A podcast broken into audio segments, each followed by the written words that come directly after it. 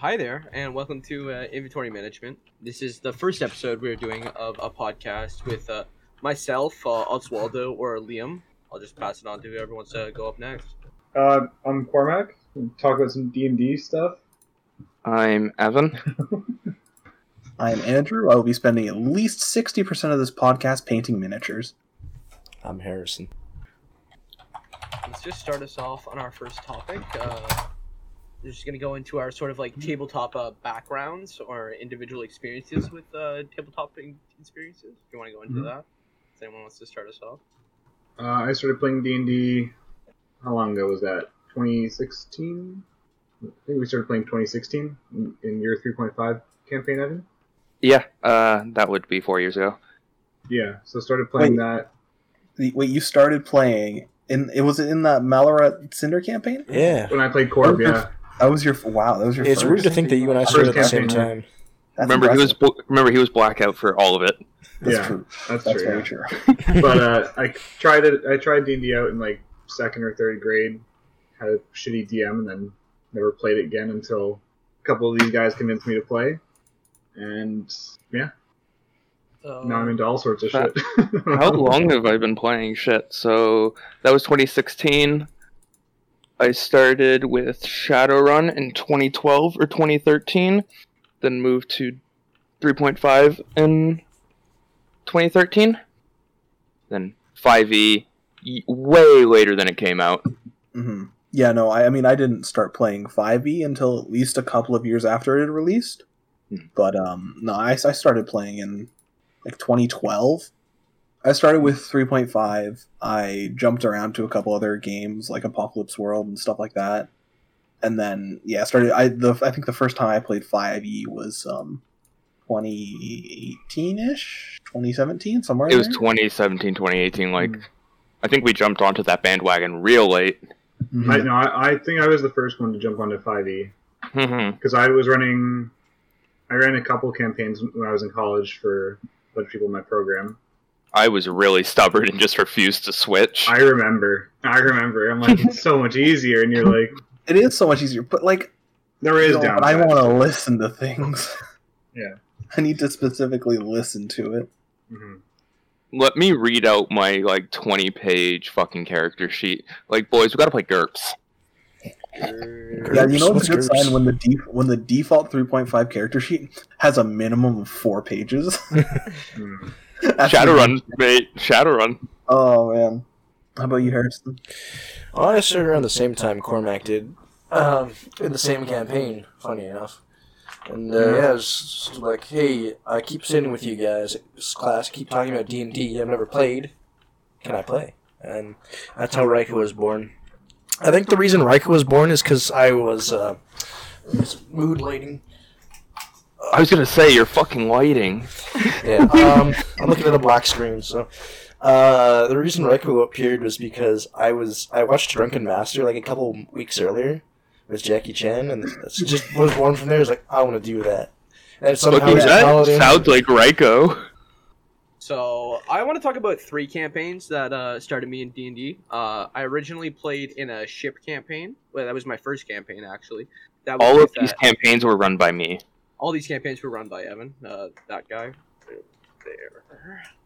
I'm in the. he's over. He's over there for me. Oh, I'm in the. I'm in the direct center at the top for me. It's like It's like. Andrew, Evan, Liam, and then all the way down there is Harrison. Okay. So uh, we played in a ship campaign. My first ever character was a female elf named uh, Silver. Uh, she I didn't get to play her much. I had to leave uh, into the campaign. I remember defeating us, uh, defeating slimes. That was one of my first D and D encounter. Uh, but uh, the second campaign I was ever a part of was uh, a full vampire campaign where we all had to uh, start the campaign off with uh, how the reason why we died and came back to life, basically. And uh, that campaign ran it was 3.5 it ran for about uh, up to seven levels until i basically uh, fucking nose dived into it and fucked over the party uh, of course i had to but that's Fucking made Oswaldo the Were Rat though was probably the most memorable character from that campaign. yeah Still to Oswaldo this the day. rat king till this day oswaldo the rat king uh, probably one of my most uh, dis- distinguished characters And uh, the final campaign I want to talk about that I think everyone else has already touched on uh, is the campaign uh, also run by Evan. I'm bad at naming was the official title on Roll Twenty at least. It was. Uh, and uh, I played uh, Cinder, probably my, my best character that I've ever created so far. So, well, we'll definitely be hearing more about everyone's characters and stuff like that. Oh yeah. Let's we Yeah. can uh, we can move on. I think that was the like that was the campaign where we all got to we all first kind of got to know each other because Mhm. different people knew different like you know Liam and I went to school together and then through Liam I met Evan and through Evan I met everyone else I think right Me and Yeah, Andrew and because- Harrison were in the same college program. Liam and I worked at the same bar at different times, and then met Cormac through Liam. Yeah. All right. So uh, let's get our uh, let's get our thoughts onto the new Eberron setting. New Eberron. New Eberron as opposed to. Well, I I I should not be giving my opinion because my opinion is biased. I love Eberron. It is my favorite setting. I mean, I it's, read- it is a, it is a really cool setting. It, it's it's got a lot to it, but um, I read the 3.5 books like front to back, everything about Eberron. So personally, I guess I was disappointed because super fan of Eberron. what were you disappointed in Uh, it's the same reason that I didn't want to jump from 5e to 3.5 in general. Just the lack of options and the lack of detail. I Mhm. think because if you go through the 3.5 Eberron's book, there's so much. There's so many factions. There's so many important characters. So many important things, but they just kind of had to skip over that for the sake of E. 5e. yeah that, that's one reason why like because I remember you talking about your love for Eberron and I was I decided to look into it in fifth edition and I couldn't get into it just because there wasn't enough there for me Mhm. you know There's so many different factions, so many important characters, so many important like sects and lore. I mean, that being fair, the the newest the the new the not it's not new at this point because when did it come out? It came out November 2019. So Mhm. yeah, like I we're like like Six months behind. out. We're half a year behind. It's not a small book. It's Yeah. like 300 plus pages. It's not a small book, and it's got quite a lot to it. I think the only issue is is a lot of it is um like there's a good chunk of it is uh, gameplay and just Mhm. like dedicated to new um People Like who have never art- played art- Eberron before. that's Yeah. yeah. But that's fair because they have to get all these new people into Eberron. I think I I, think it- want to. I want to Oh, add go in a point that I think uh, fifth edition is uh, also by far the uh, the most user friendly D and D setting. absolutely Uh, 100%. I think, uh, I think uh, they, it's definitely geared towards like I, I remember going to Comic Connection one time and uh, seeing all these young kids gather around these books and stuff like that, and they it, it seemed like they were playing fifth edition, but like they were all super into it and stuff like that, which is totally fine. But uh, yeah, it's just it's just geared towards uh, It's a- it's and a- stuff like the- that. Yeah, really no, very user friendly. curve. It's very the learning curve is quite a bit smaller. The learning curve is also a little bit flatter. I think I did the math or something. it is yeah Uh, a 3.5 character might take you like an hour or two to make the first time. You can get it down to maybe five ten minutes. Whereas a Mhm. fifth edition character, I don't think I've ever got it under 30 minutes. yeah, it's like 3.5 you can you can get stuff like done. You can get it done quickly if you know what everything is and blah blah blah. Fill all the Mhm. check all the boxes. 5e has a lot of arbitrary information you have to look up Yeah. that like I mean also like like the uh like backgrounds Mhm. which I I routinely forget to fill out. You do. But they give you important like they give you skill proficiencies, tools and extra starting Mhm. equipment. I think they I'm are the, very important. I think I'm the only person that disagrees with that. But that's because like I think because I've been into fifth edition longer, like that's something that like I just do. Mhm. So for me, like I can whip up like a five E character pretty quick. But then again, like when I started, it was very confusing. But That's Well, true, yeah. but that's Yeah. Almost I don't think the- there's the anything. I don't think yeah. there's anything wrong getting it towards newer players, but I think, uh, especially for when we're talking about Eberron, because such a large percentage of the 5e player base probably didn't play 3.5 or Mhm. where it came out, they're not going to have all that information, so they have to set it up. It's like here, here's these people who have not seen Eberron before. This Yeah. is why a large portion of this player base loves it, myself included. So next, I do like the Warforged though. I love Warforged. yes. Warforged are lit. I think the new Warforged are very interesting. Yeah, I like how I, much I how like the versatile fact that they they don't immediately die at zero hit points. It's uh, It's great. That is, that's a good I think- change. It, it brings it brings an interesting use of the mending spell. I think Mm. Is it mending that repairs them? You, I haven't you really do mending, yeah. because I remember in in 3.5 when Warforged came out in Eberron, they were with uh, they had their own separate healing spell called Repair, like Repair Light X, and it Yeah. essentially did what a mending spell did, but was scalable like a Cure Light Wound spell. Mm. Yeah, I Mhm. think there it like I, I like that it adds playability to uh for- to You don't need a character who but- specifically has these spells for your Warforged. Mhm. yeah. Yes.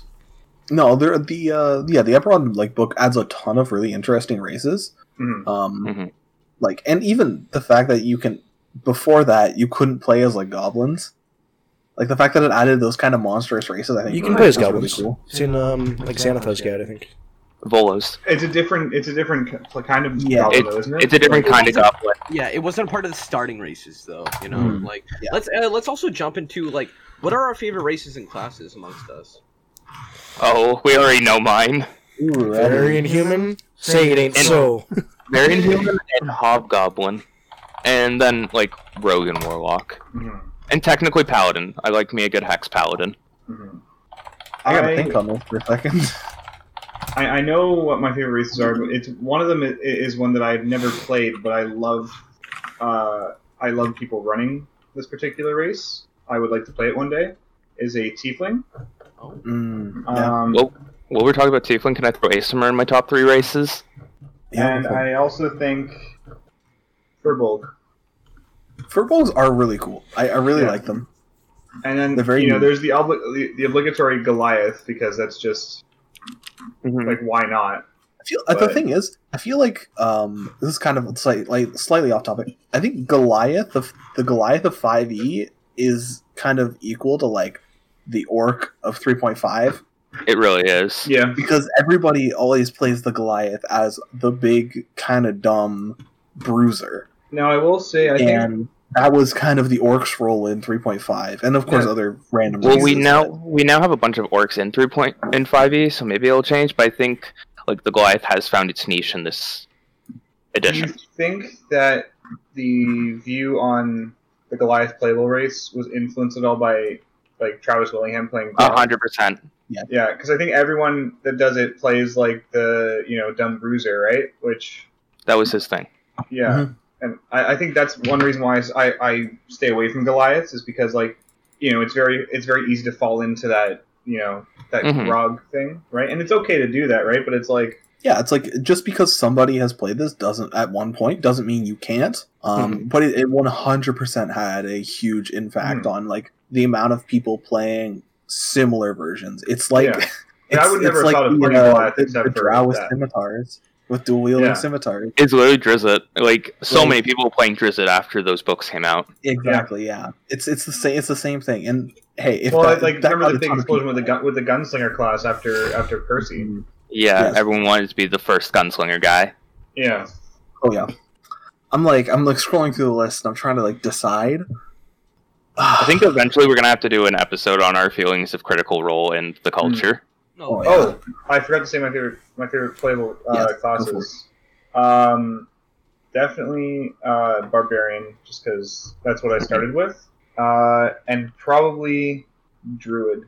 Yeah, Druid's very interesting in 5e Mhm. Yeah, because you're not So- as because I think unlike 3.5, you don't just lose everything for touching metal. Yeah. yeah, yeah. I, I think druid in five E, it's it's such a versatile class. Yep. There's just so much you can do with it. You can go you can go tank. You can go healer. You can go. I am line. happy that with the new Wildfire Druid, we finally have almost an analog to the old Blighter Prestige class. Mm, Closest analog we're ever gonna get from Wizards for 5e, so I'm happy. yeah. Uh, so I've got to say, like for races wise, I have a soft spot for halflings because that was the first the first thing I ever played. Mm. I think which is which is common for everybody. Um, but I think my other ones is I I do I I really I think Kalashtars are interesting, but I've never been able to like play one because they never fit. yeah. They do never fit. They're so tied to Eberron. Yeah. And then the other thing is same with um like the uh like the Loxodon from Guildmaster's Guide. Yeah. It's just so like it's you. It's so hard to play, especially like you know a Simic hybrid. You can, basically can't play a Simic hybrid outside of a, a some sort of Ravnica campaign. It just doesn't really can fit. work. You just be an elephant man. Yes, I mean uh, yeah, it's think- like Loxodon's it was- easier than yeah. Simic Hybrid. Much, yeah, much. Simic hybrid is one hybrid's like hundred percent. It's literally in the name. You're a Simic Yeah. hybrid. That means Simics have to exist in the world. Yeah, I think the most like adaptable play like pl- like race from like outside of D and D canon or like like I'm talking Forgotten Realms would probably be Warforged because you could drop Warforged in anything and everyone's just like, yep, okay, like Yeah. Exactly. You can always play it off as just like a golem. yeah, or it's like it's like an ancient thing that it's like you don't have to explain it. It's just it's there. I think Yeah, same like- same with um same with changelings.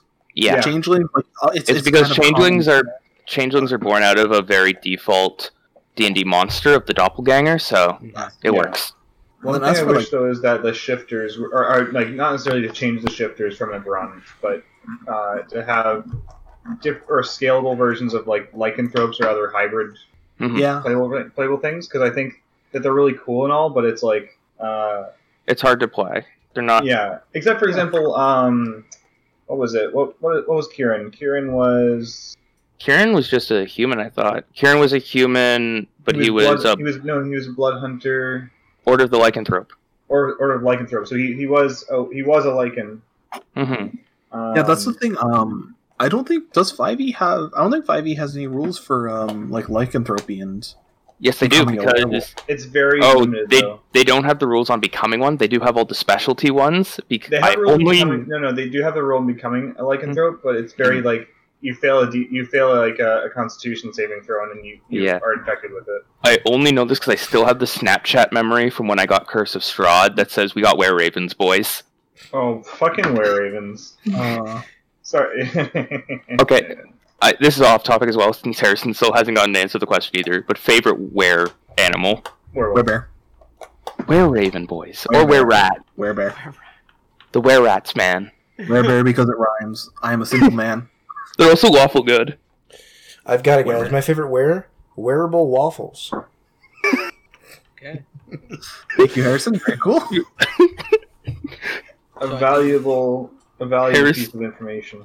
Harrison still hasn't got to answer the original question, William. What was the Or original question? Favorite have race or favorite class? Both. Favorite race and class. Uh, vanilla human. Not Not very- not not variant. No, No, that's my brand. I like being well rounded. Um, and favorite class, probably warlock. Uh, great old one, warlock. Mm. Great old one's cool. If I didn't love Hexblade so much. So for me at least, I have three favorite uh, races. Uh, I'm gonna go for Dragonborn, which I have never gotten to play.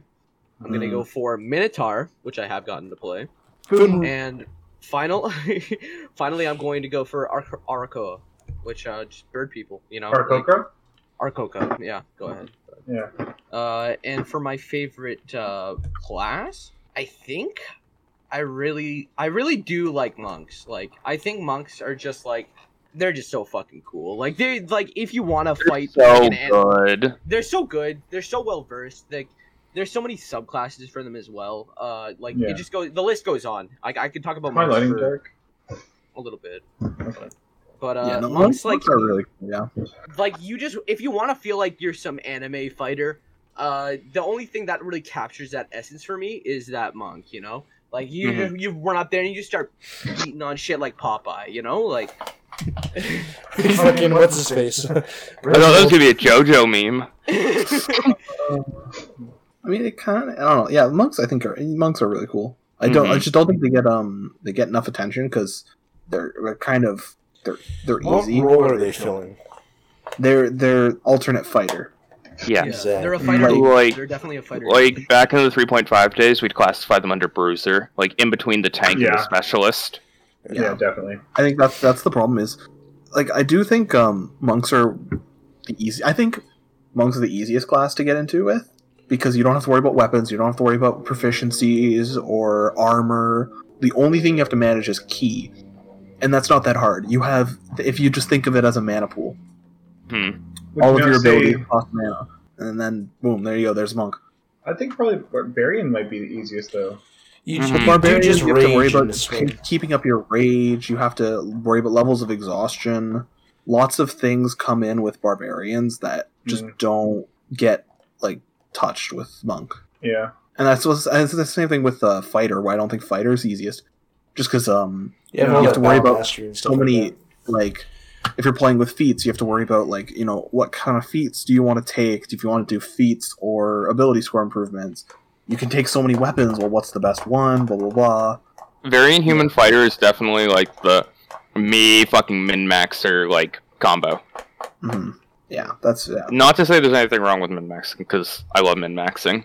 We know. Min Yeah, it maxing definitely has its place. min maxing is not the same as metagaming. No. That is no. that is a whole. It is. It different is stretching the very definition. That is of- that is another episode. metagame. Yeah. mm. We'll we'll leave it at that for now. Mhm. I think. Yeah, I think most people feel the same with metagaming. So uh, up next on the the chopping block, of course, uh, is uh, our thoughts on uh, psionics. Oh, Andrew, you want to go first? You have hard opinions. Oh God, why? like like literally to sum it up in one word, why? Like uh, you've you've been trying for four editions now because second three so three and three point five four five and you keep fucking it up. You've you've tried making it its own class. You've tried making it subclasses.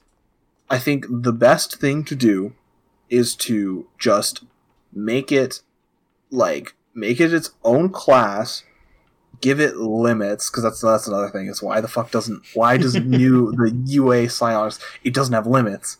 Mhm. Like the only limit I I believe, and I'll have to get don't quote me on this, is that if you have a D4 on your psionic die and then roll another like unroll a four, I think your die goes away. Yeah, it becomes unusable. That's the only limit. But Yeah. then like say like you know from level eight, or sorry, well not level eight, uh, from a D8, um, which you get at fifth level, you Yeah. have to roll an eight, then a six, then a four without rolling any ones. And then so like the chances of you doing that in a in the standard like couple encounters you might play before a long rest, Mm. it's almost impossible. So you're always going to get this like bonus die roll on pretty much everything you do. Everything yeah, the only like thing you are limited to is your action economy, which is a problem in uh, 5e. I think I think 5e has very limited action economy. Yeah, it's kind of why you have to hoard a party. You can't just big boss a party. Even with legendary actions, they're probably gonna out Pick action. somebody Eco- out, yeah. they're they're not gonna be able to out action economy a boss f- fight. You have to hoard them. You got to kind of do some math, but I Unless you're think playing my with a very generous DM. I think you have to. I think with the new 5e Psionics, I want to start this off by saying I don't think when we get sixth edition, because I it will eventually come. I would still like to see Psionics in again. Psionics in it again. I want to I want to see them try. I like don't watching them try and fail. Let's say that because it's been broken since second edition. Yes. At this point, they've had a bunch of editions to practice. Yeah. I think this is the closest one though. now, I which, like- Specifically because I they like don't get their own. idea. I specifically they don't get their own spells. I think the psionic powers in every other edition have all been busted. Why isn't Psionics a class with its own spell list? Oh, they tried that. It was even more busted. You did everything. Yeah. You were a Yeah. tank, healer, DPS, and you did them all better than there- everyone else. That was Why- an old, why old not one try from like a year hone or that? two ago. Why not try to Is they there narrow not- that down to? Uh, is there not a wizard subclass? No, uh, no, In they the, don't have. in the UA one, they added a wizard one, did they not? No, No, they removed. they They, have removed it wizards, in the. they They, they removed it in the new newest UA. They removed the wizard psionic one. It's sorcerer, no. rogue, But fighter. they still have wizard spells. You still And, have uh, they normal also- they arcane have, spells. uh, they also have sorcerer. yeah, Did you but say you- sorcerer. we're talking about sorcerer. They have Oh, normal sorry. arcane spells. So you are still limited by your normal arcane spells. You are still limited by those spells' action economy. Uh, my only problem is I don't think they should have bonuses to hit or bonuses for damage based on psionic ability. I think s- is Psionic not just meant to be like another? It should be just another caster, right? Like it, I, I don't know why it's. That's No, I we've we've should- always we've always had psionics in other things. You had the psychic warrior and you had the soul knife. The soul knife Oh, never yeah, did the yeah, yeah. exact same thing as a rogue, which is my problem with this one, but they did kind of overlap. And psychic warrior was very much just fighter with psionics. Yeah, There was in, no in my re- opinion, I do think I I think psionics should be like a um. I th- I almost think that it should be a a caster without like a stat.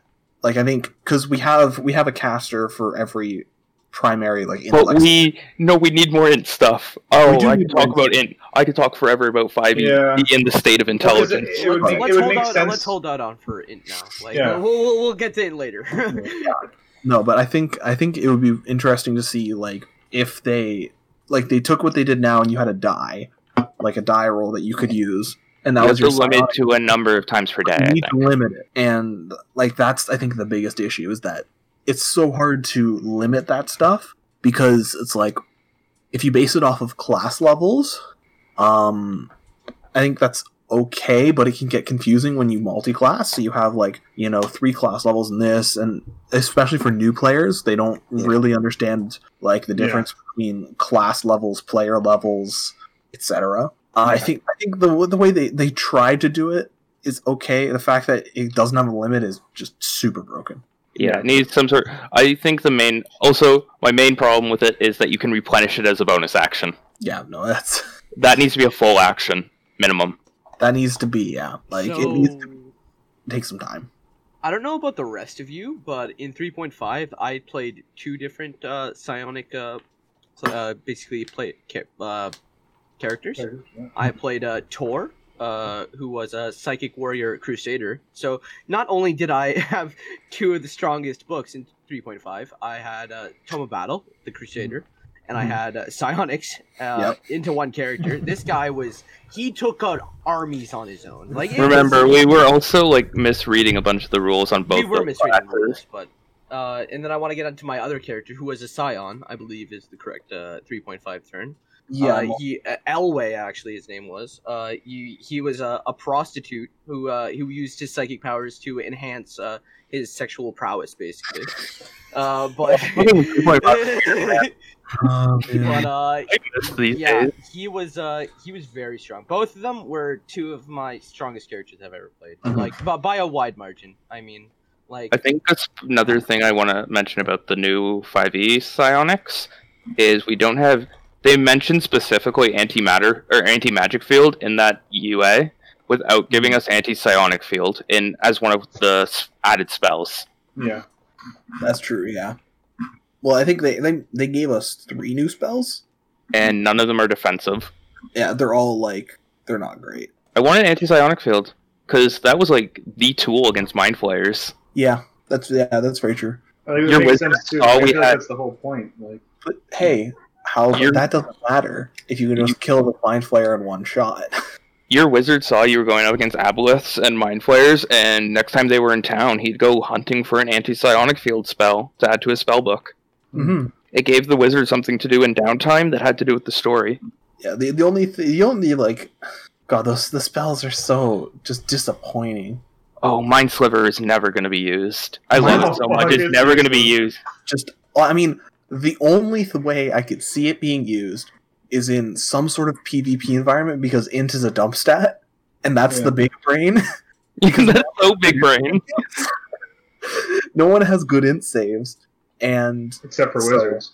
except for wizards, you just But don't wizard isn't wizard isn't played though, exactly. because because into the dump stat, sorcerer's taken wizard spot as the premier caster. Yeah. But yeah, it's it's so disappointing. Intellect Fortress is just it's just trash. Like there's there's no two ways about it. Like oh boy, you have resistance to psychic damage. Like the advantage on saving throws is nice if those saving throws came up more often. Yeah. Like if the only things that are, those really um, affect you is if you're trying if you're being charmed or feared. Or The only two saves or- that I feel that matter are Dex and strength. Wisdom. Strength and really. dex and con, I All think. spells are Wisdom, aren't they? I think a lot of con saves are con and dex. Yeah, Mhm. lots of Con and con dex. dex saves. It's also because that's your hit points and your AC. Yeah. But one then, day like- I would like to go back and revisit our Geomancer class as an offshoot of Oh, yeah. Wizard. I wanna, I wanna, I wish we could get it like a, some sort of wizard geomancer. It could be. it- I, I think it should be Druid. It fits with the the all the Earth is is a resource that we should Yeah. use and nourish, but, But at the also it also um, goes against all the other Druids. It gives to the place. Other Druids they're opposed to metal, but you So it would almost be it- like a uh, what's it like uh, Oathbreaker Paladin. It'd be like the Yeah. druid equivalent. See, I see Mhm. it as wizard because um, wizards would it would be kind of like wizards see everything. You see magic as a tool. Mhm. They they study for it. They use it as a tool. This could just be a discipliner of wizards that see the earth as a tool, and they used like the ground beneath them to fight. Could be And either. to- Could be either. But Yeah. I, I like the idea of the druid seeing that there is a better way than what I've been taught, and we should use this metal in the earth instead of Yeah, casting it off because it's it is a I'm part always down for a cl- or a character that's whole reason is to go against the convention of that class or Yeah. race. Yeah, like that- Cassio, I guess. I guess Cassio is the best example of that. Uh, is he? Yeah. And I think there's, there's Hobgoblin stuck on his own. That's true. Yeah, there's Nice. definitely For, not for his class, for his race. Oh yeah, and nice kni- soul knife that isn't an edgy edgelord. That's true. Then again, there was Magnix. Magnus Yeah, was Mag- just was a rogue. I was saying specifically soul knife. But Magnus was the rogue that didn't want to be deceitful. That's true. That's fair. That's fair. And rogues are all about deception, lies, and cunning. I think So- the thing I think the thing about Rogue is Rogue has so many oh what's the word I'm looking for? Stigmas attached to it that playing any rogue and instantly doing it's so easy to just be like, yeah, I'm not going to do this one thing, and suddenly you've broken the whole mold of Rogue. Yeah. That is, yeah, yeah. What do you think is the hardest class to break the mold of? fighter I think Fighter, yeah, Fighter does Fighter things. What about Barbarian, though? because in order to Mark. break the mold of a fighter, you have to be like a skill monkey or Yeah, the but the faith thing is- party But what about Barbarians, though? Like, how do you break a Barbarian to be different? Though? through the different. Um, you could do it through the different subclasses. Yeah. Because Or just- you- or just warrior Rage and- Mage. Rage Mage. That's true. Yeah, That's You true. could play, um, like, uh, Strom, could Strom was a like barbarian, but he was also a sorcerer. yes. Yes, Grom was a Rage Mage. He uh, he he he expeditious retreated into battle, cast shield to raise his AC, and it's like, I got this club, it's time to smash. Like I think a lot like the the whole thing is barbarians just they rage and they hit things. I think Mm. that you could easily like subvert the trope by being a barbarian who rages and you still hit things but you don't lose like all your intellect doing it and you could use that through and maybe it's a more spiritual process Yeah. like you call upon your like the ancestor gods to empower you in battle and to lead Well, your troops that's, um. Like, you don't- uh, That, that is a subclass already. Totem, mon- totem. yeah. No, not Like- Totem. No, Uh, there's no, another uh, one. Ancestral Guardian. Yes yeah, Ancestral Guardian, yeah. Yeah, you you don't see like you could easily have a barbarian who's on par, if not more successful in combat than a fighter. Give it a 14 in charisma and have it be like the leader of an army. He's just happens to be a barbarian and fights more, more not savagely but uh, zealously. Yeah. That's true. Mhm. I don't know. Yeah, I think Fighter is 100% the hardest to break the mold of. I would love to see a skill monkey fighter. We, we can't do it in 5e. We don't have ways to get more skill points. Uh, backgrounds and feats. Are there, oh, there are feats for extra There are skill points. It's just Um, not exciting. They're just really bad. So what you do is Mhm. you take like the backgrounds with. You could also multi-class into like rogue and get a couple more. Multi-classing into Rogue gives you one more. Uh, I thought it was two. No, it's one. Uh, but still, that's still that's eh, it's better than nothing. And rogue If you has- want, if you want more skill proficiencies, multiclass into Bard. You also get proficiency in a musical instrument. that's true. Yeah. Anyways, That was a nice little rant. yes, the psionics. The spells. I think consensus. The spells are dumb. Spells are not useful. Uh, Yeah. They need to be more fleshed out. But it's a UA. I can understand not releasing like a full spell list. Um, Give me anti-psionic field, boys. Psionic Field should have probably been in there, yes. Uh, I think the fact that the die is so just universally used and it's so easy to use, Hmm. and you can use it on so much stuff, especially with, we didn't even talk about the fucking. Oh, wild talent. We had to talk about wild talent. So- Even just to bring it back to our roots of 3.5, can we say it should only give one psionic die per long rest or short rest? I don't think it should be. I think, I think, uh, yes, you Mm. should only have the one die. You shouldn't be able to, especially, yes, I think even with, or more with the wild talent than just the classes. I think the classes you're specialized in it. Wild yeah, the classes you should definitely have way more, but for wild talent specifically, I think it should only give one. you should only only have one, and you shouldn't be able to like refresh it. It And also gives don't have a limit. How does that I stop a party of uh, save Really scummers? cool if Sorry, what did Harrison say? How do you Yeah. stop a party of save scummers from uh, doing that? From because you're talking about. save scummers. Uh, I mean, just be like every after every encounter, they take a long rest. Ooh. Uh, random encounters, nightly encounters. Make sure they're on their watch. Ambushes, Timed timed encounters. timed encounters. Yes. Uh, the more long rests, because long rests are eight hours.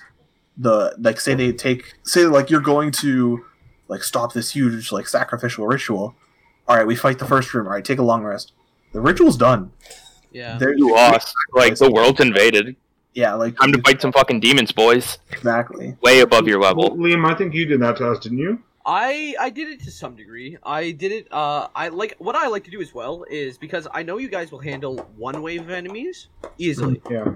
So I send two waves of enemies, and And it's yeah, you and go it, three. sounds, it sounds that simple. It Not sounds that simple because it is, but like encounter.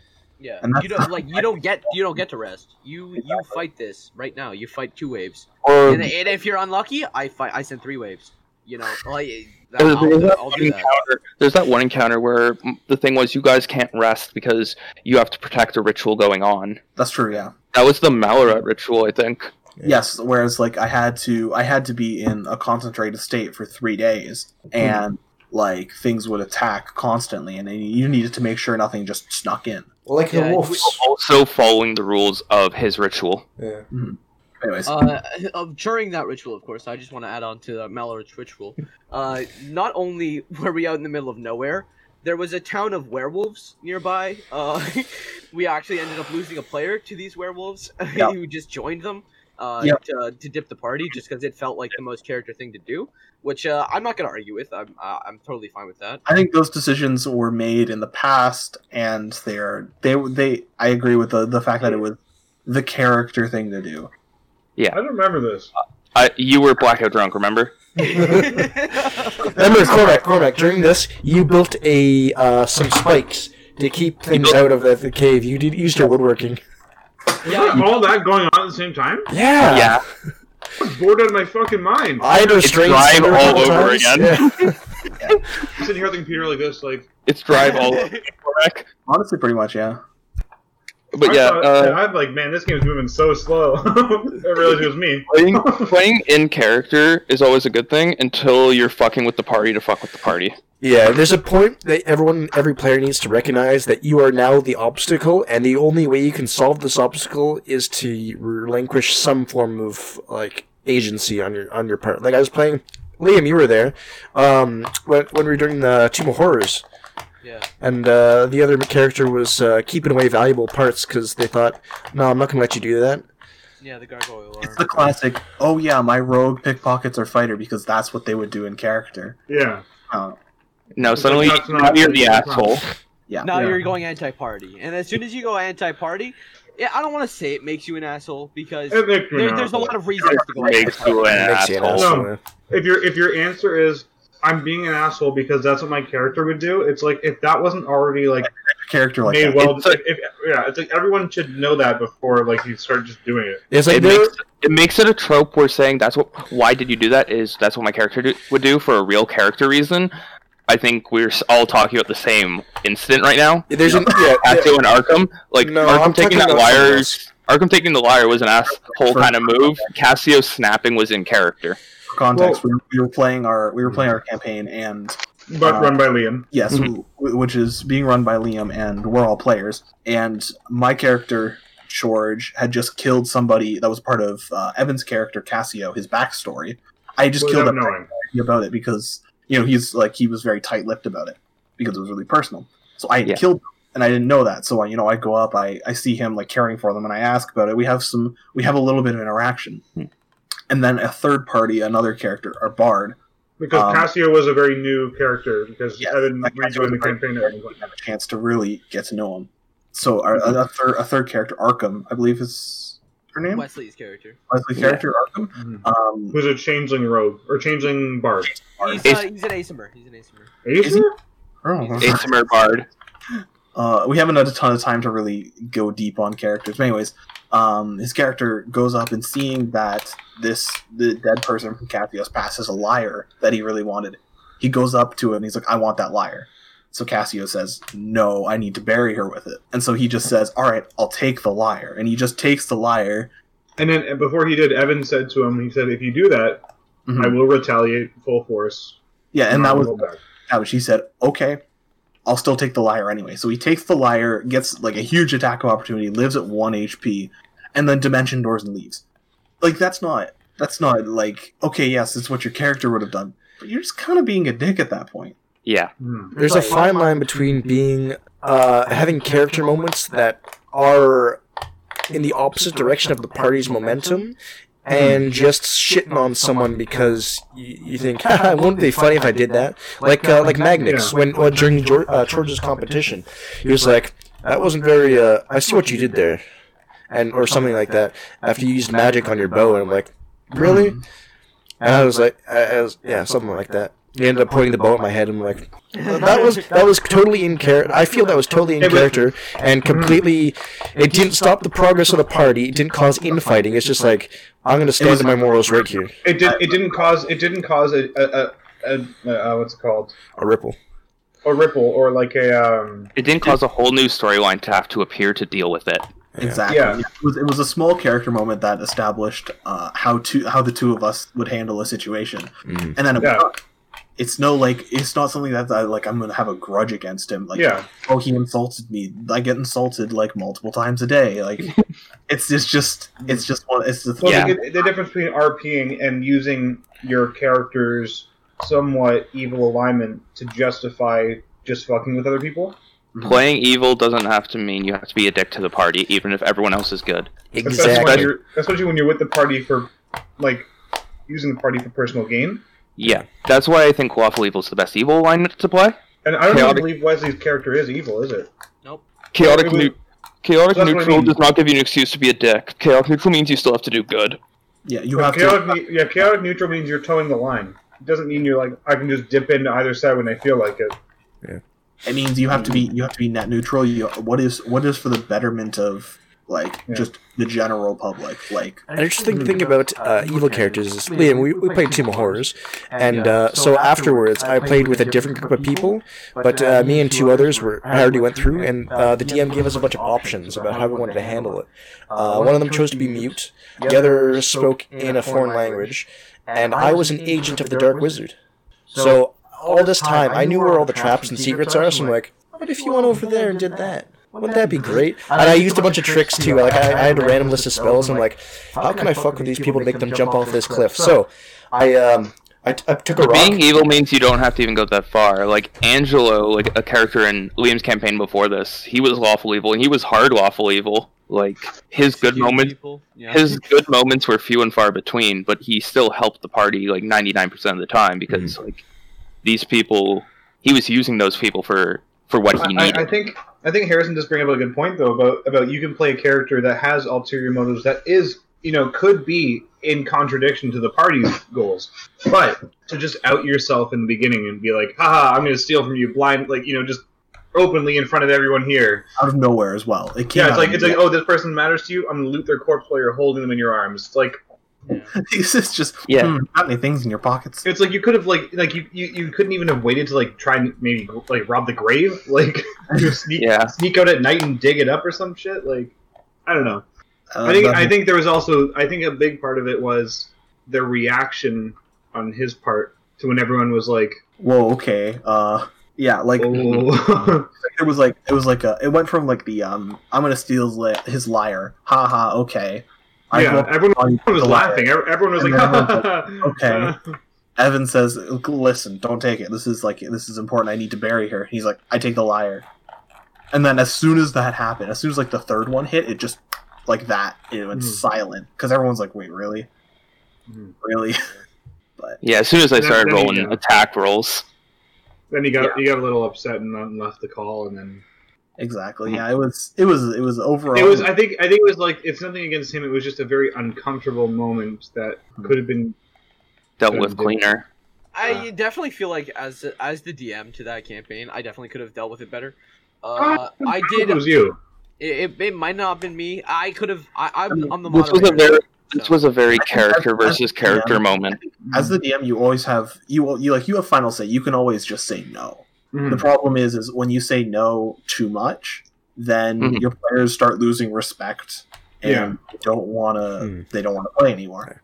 Mhm. So that's that's like you have the to, like, sense of player agency disappears. exactly. Yeah. You've, got, you've gotten a certain amount of like hard stop. No, you can't do that. And Like, you and you don't do that, Liam. It's like No. No, That's the I, thing, you I, I'm don't very, I'm a very player focused GM. Uh, Mm. That's what I, I like to consider myself. That, uh, just because like I, I usually I like Yeah. to say yes most of the time, just because Yeah. like the yes is very reasonable thing to do. It's like when I'm saying yes, it's like I'm not I'm not expecting anything unreasonable to happen. I usually Mm-hmm. what the players ask me is very reasonable, and I can say yes to it. you're using the rule of improv. You're using the rule of improv of yes and. It's not just like okay, you do that. It's like yes and like elaborate. Like Yeah, go ahead. Mhm. Like, give me, give me your speech. Give me your Yeah. monologue. I think The proper uh, wording of that is like yes, but how? Yes, but how? Instead, instead of saying no, it's like uh, I. Uh, it was my first time DMing, and everyone was like, "I'm gonna light these arrows." I'm like, "Yeah, sure." And after a while, I realized, how is he lighting these arrows? I did the math. yeah, I mean I that's feel very called out. that's the kind of that's the, uh, that goes into the like the rule of cool where even if something doesn't like inherently like make sense, like Yeah. You should still be able to have fun with it. It's not a hard Yeah. set rule. But it's just uh, these were fire damaging arrows, and like if he had tied Oh, a he's really hung cloth up on to this. the end. We've been hung up on this for It's coming years. out. It's coming out. I'm just I'm just using it as an example because I can't think of any other good examples at this moment. Yeah, like if it was Mhm. if it was like I want to light my arrow on fire to light that signal torch, sure, Yeah. that, Or that would be fine. I want to do a quadruple backflip and land on this horse. It's like Hmm. looks cool, sure. Acrobatics, please. Do that thing. It's like, you know, it's like Evan. You can't just keep rolling acrobatics for everything. Evan, I do a flip. Look at me. Dude, what the fuck? What was that one campaign? He kept walking on Oh, your I used that- hands. I've used acrobatics on real things. Like that time Yeah. I climbed the boss. Oh god, yeah. It happened. No, no, it was just it was it's always because who is it? Uh, Alliats. oh yeah, it's just like I do a What a great handstand. campaign, by the way. Like Which campaign was that? you were in was- Which You one? were? DMing. Oh yes, yes. I was- that was the. I was playing a rogue. yeah. Yeah, I was playing a rogue who always was doing handstands, except he was, when he was fighting. He's essentially such a carnival performer at that point. Yeah, he was the carnival. But I, I, got- I like to compare it to a Borderlands Psycho. You know. He had good job, as, and that was dungeoneering, and we were never in a dungeon for him to You dungeoneer. never got. Just There were dungeons in that world. It just never We happened. about how I mean this might just be with us, but I have never been able to in almost in any of the campaigns I've played. I always make sure to get, get like if I can get an immovable rod, and I've never been able to use it. I'm so mad about that. I think that just speaks uh, to how people grow up playing D and D and their what their perspective on how D and D should play. Because like Liam, you, you you understand what I'm saying when I say um, like when I play with Sebastian, it's a very different kind of D and D than what we yeah, play. he's very like uh like I I've, I'm I'm really excited for his new campaign that Yeah. uh his his custom RPG like that's gonna be fucking hype. But uh, like he's uh he's pretty brutal on the players. Like he does not like he's very by the books. He's very second, first edition kind of. Yeah, I need he's ex- very like yeah. Here's an entire paragraph of the cobwebs in this dungeon to set the scene for you, and uh, then goes into details like, "I do this. Are you sure about that? Well, might as well try. Okay, you die." Yeah move you on. die. You, it's, yeah, no Yeah. save, you that's die. save or Like, die kind of yeah. play, which is very very characteristic of old D and D. Mhm. Yeah. very brutal. Very. You have four characters ready.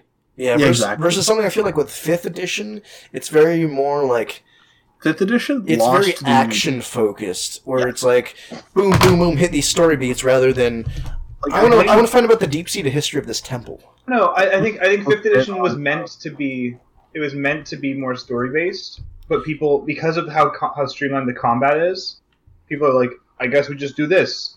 Right? No, And that's like- that's also a problem with the system. We have to understand. D twenty systems by default are mainly a combat focused system. yeah, Mhm. When Yeah. you start going into like something like a D six system, I think it's a lot better for roleplay because of the idea of successes and failures. But yeah. when you're starting, like I have one D twenty. This is what I have to roll roleplay. It's just Mhm. like you don't have a lot of room. Well, because like when I eventually run my campaign, I'm looking to do something because I, I it's going to be very RP heavy. or Actually, at least that story heavy. So I'm look, Uh, I'm looking at maybe like implementing something like that just for like the RP things, and then the combat Yeah. is a different system, and then Yeah, for like. I know by regardless- I know by saying that I know I'm mainly talking about Shadowrun, but I'm gonna get called out and someone's gonna say, "So Maid RPG," even though we've never gotten to play yet. Oh, But uh, Maid RPG is also an RPG or role play, very role play focused game. Yes, 100. percent Combat takes up like three pages in the book. Uh, yeah, no, I think I mean as much as everybody shits on on fourth edition because it was a bad edition. Hmm. Um, It had good parts. No, It's- it's- Psionics level one dominate monster. the Okay, art was all right. The art was really good. Let's give it that. I think I feel Also, the bloodied condition. I like the idea of the bloodied condition. Yeah, I think 5e has taken a lot more. we need bloody. maybe not like word for word, but like uh, design principles from fourth E. From four. I, I think I think five E is what four E couldn't be.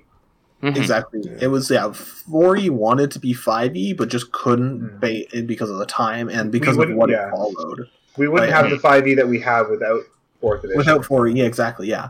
because I think they, they failed on so many fronts with fourth edition that they're like, let's just do something. But they, they learned a lot, right? Like I'm not just, they- just they- shitting on Also, because edition. in the time fourth edition came out, we had Pathfinder, and they had time to look at Pathfinder and see what it was doing. yeah, Yeah, talking about Pathfinder, what are your guys' thoughts on Pathfinder 2 from the little bit we've played?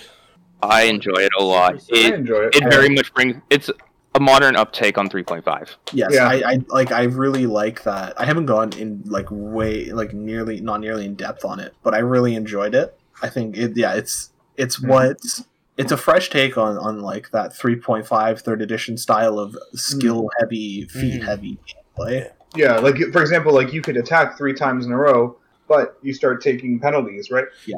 Which is Now, very ini- uh, initially, 3.5. mhm, like initially, I was like, that's a pretty heavy penalty for the second hit, but then at the same time, it's like we're The used scaling to just, like, goes up too with every hit. Yeah, exactly. Yeah, the so scaling like, is something I like about uh thing because it's always in yeah, in uh what's it called? It gets to the and point. the feats, the feats. Oh, Oh, the feet. The chef feats. kisses.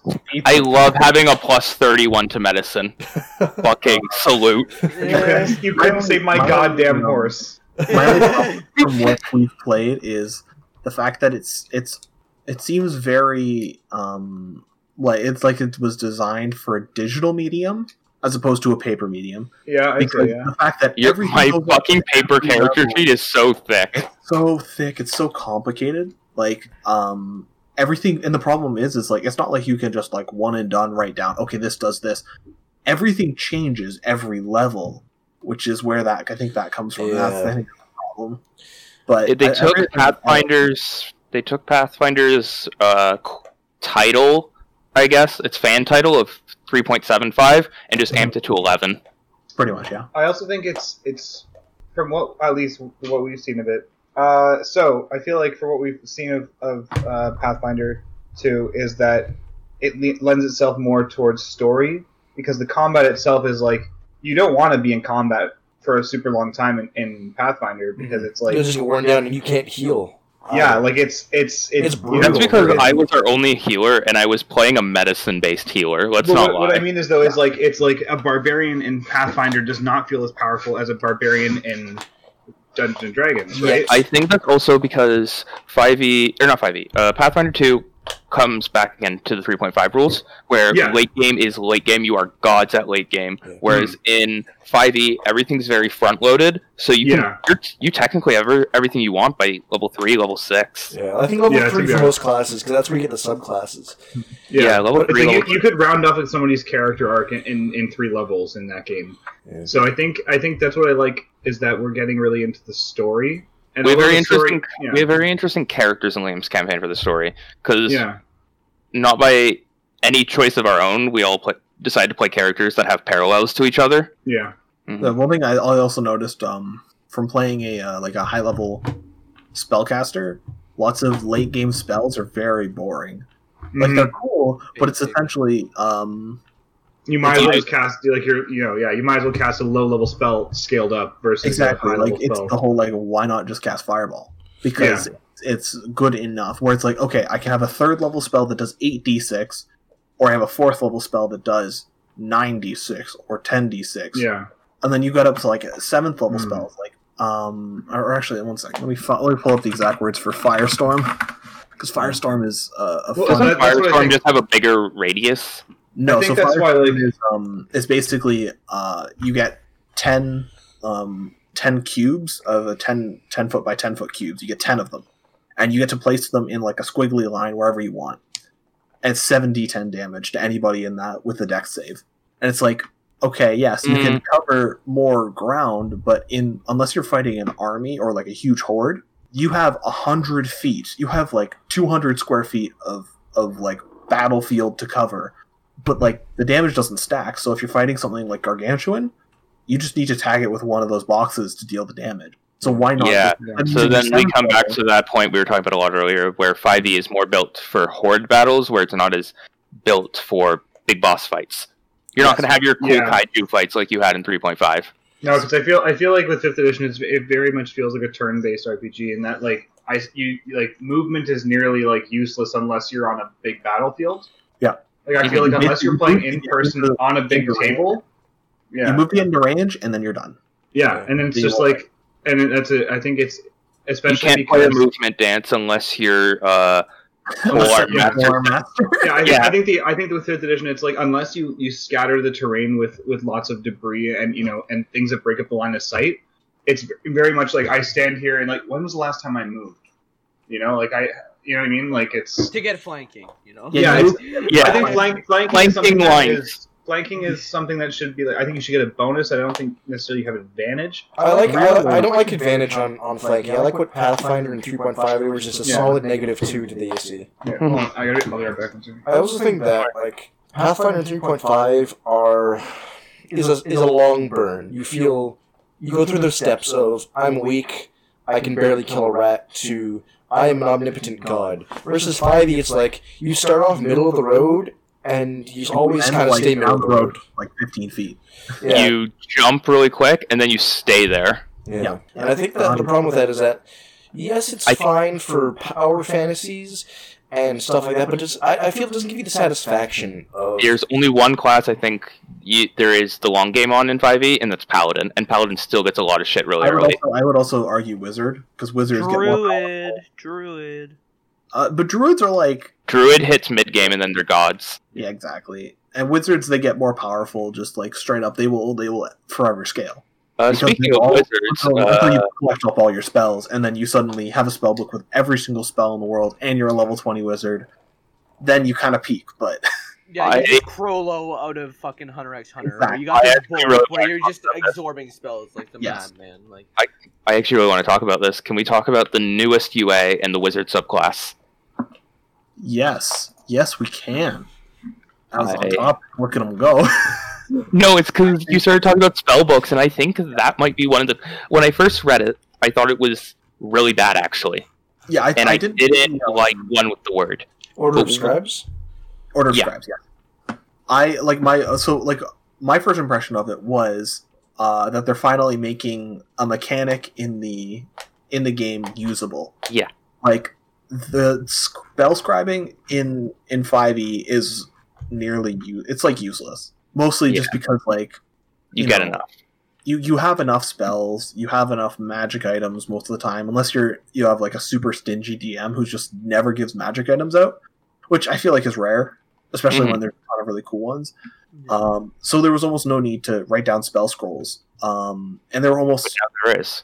yeah exactly, but now there is because of the fact that you know you half the time and you half the cost, or is it quarter? we finally have a reason to care about our magic focus stuff yes, because that level 14 it is level 14 right i'm not going to get called out for this yeah Level level 14 ability is so interesting it is really cool. I do really like that. Um, I wish the way they explained it was a little a you little more. make, you can't make that more concise Well, okay, so like so for context about what it what it is is basically um, you can there's there's two there's two parts to it. Uh, you have your your your floating spell book, and as a bonus action, you can swap with it, and you can swap places, and and that's that's cool. I like that because it can help you position better in fights. But the second and much more important part is if you have spells left in your spell book, at least one spell left in your spell book when you die. One minute you can later, try and come back uh, yeah, one minute later, no, you just straight revive. As long as you have a spell Wait, left. what's this? Is we're talking about Order of Scribes, the newest UA. It so basically you uh, one minute later you revive with within five feet of your book as long as you had one spell slot, one spell or one at least one spell, not one spell slot. One Um, spell left in your book because it yeah. erases spells from your spell book, and you can't get them back except with a wish spell. So you can't just write a bunch of spells on scrolls and be like, okay, if I die, I can add these back. Exactly. So That's it's good, like yeah. that's why it's so it's it's super heavy on heavy on stocking up on spells that you could potentially lose. I just wish it was there was a better way of doing it. Um, I think you it would be like you. I think it Wizard would- does not get wish, right? I don't Wizard think gets so. it, yeah. Yeah, Wizard Wiz- gets- Wizard's one of the main wish classes. so. Always. Oh yeah, one hundred percent gets wish. So you could you could I'm wish checking. I'll check. Uh, it just it just has a, a huge cost. Um, yeah. think there there could be a better way of doing it. Maybe it's like okay, roll three d10, or like maybe it has a scaling like a scaling effect. Like every time you use it, it gets more. Um, Oh yeah, definitely. where like you start with roll three d10. Um, zero is a cantrip. One through nine are spell level or like spell slots. Um, Oh yeah, sorcerer and wizard both get wish. choose Okay. the spell out of your spell book and you lose it. Uh, like so, say I rolled uh, like a like a one, a four, and, a, and an eight. I would lose a first level, a fourth level, and an eight level spell, and the DM chooses, and then I revive. That And is then- a good idea, but I think it goes against the whole concept of 5e where it's like simplicity boiled down. hmm But like the, even the way it's it's done now, like if you read the way it's done, it's like roll three d six, you lose spells of your choice that have a combined spell level equal to the number you rolled, and it's Or like, higher. Yeah, it's yeah, it's uh, I don't That makes don't that like- makes perfect sense to me. It's like one ninth or two says- seconds and a fourth or a fifth. It sorry. says the example is uh, if you roll a nine, it's a ninth level or three third levels. Yeah. Um, so then I don't know. you just got to add to nine. That's easy. Anyone can add to nine or whatever your roll is. Update. To. I don't know. I just I just feel like it's uh, I don't know. It, it- it just feels weird to me. That's I I can't exactly put like words to it.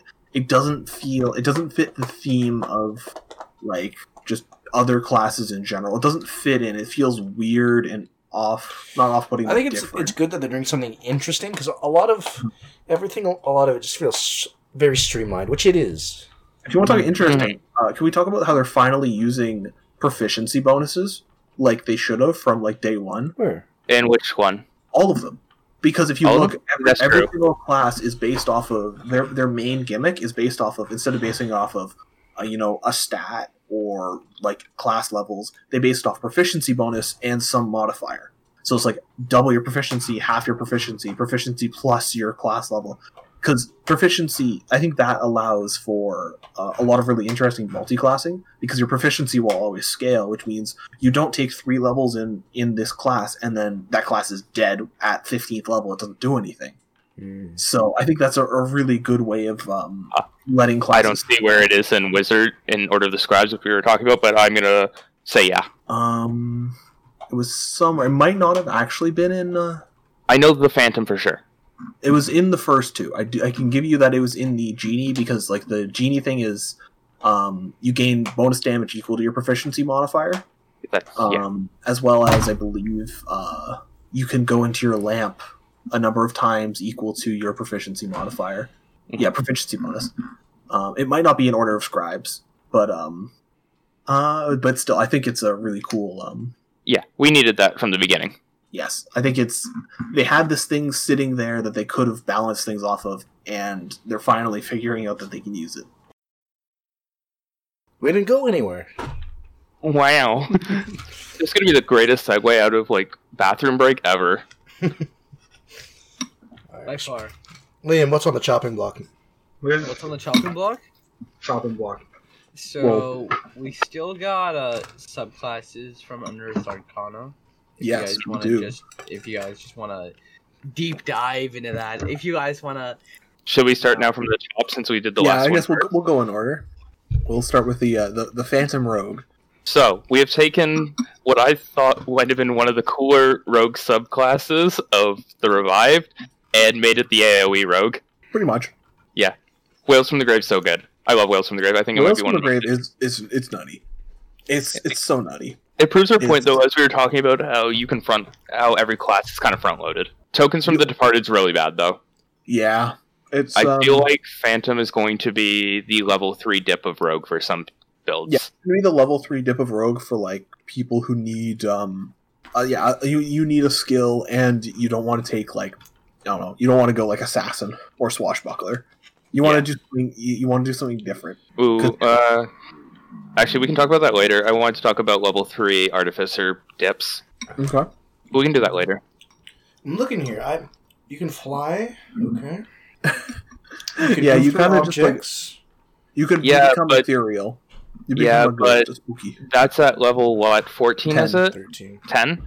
Oh, sorry. Do you really want to take You thirteen? get it Do you at really want to take ten level, ten dead levels essentially?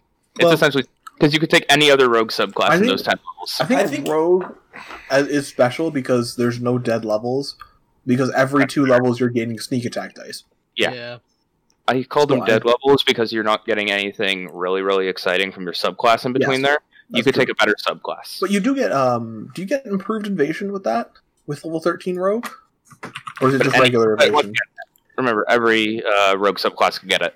Yeah. That's true. I Yes. think yes. I think what what's most uh, disarming about this ghost rogue is that every other rogue is focus in, kill the high value target, and sneak into the shadows. Whereas this And one's like I'm gonna I'm gonna fuck all y'all up, which I Mhm. think uh, it's like what's the difference between that and a fighter? I no, my an problem is X-Fighter. it kind of it kind of takes away from uh, Rogue's identity of being the high damage to one person person. Mm-hmm. It's the reason they don't get multi attack. Yeah, you are one. Because it's all in that one stab in the back, you know. Exactly. one shot, one kill. Yeah.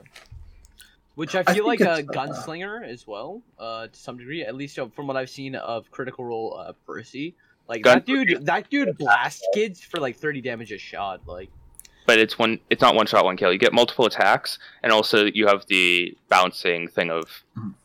misfire, which I think we should talk about in our critical role episode. I don't Oh, like. yeah.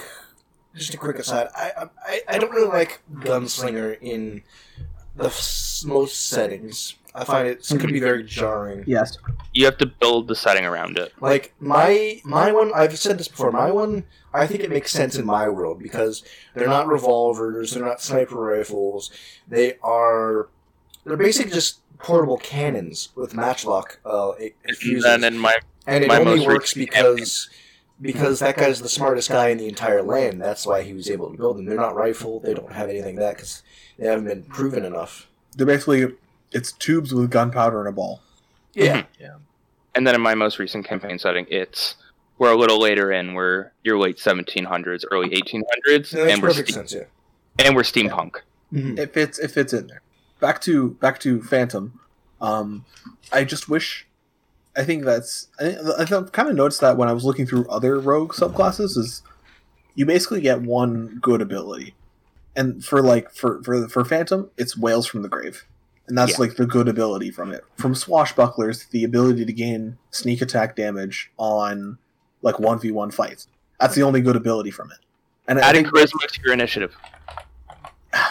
that's that's pretty negligible. niche. That's pretty niche. I think that's negligible because uh, well, also, do you add both Dex and Charisma then, or is it Yes. just one? of the- Okay, You add both. it's it's like okay, you you you got a free alert. Mm-hmm. It's it's it's it's negligible. It doesn't really affect you, and it's the same thing here. Like the other abilities, Whispers of the Dead. Once per short rest, you get a new tool proficiency. Going back That to is saying there's so- no there's no good rogue classes that are well fleshed out. I would Mhm. make I would make an argument for Inquisitor.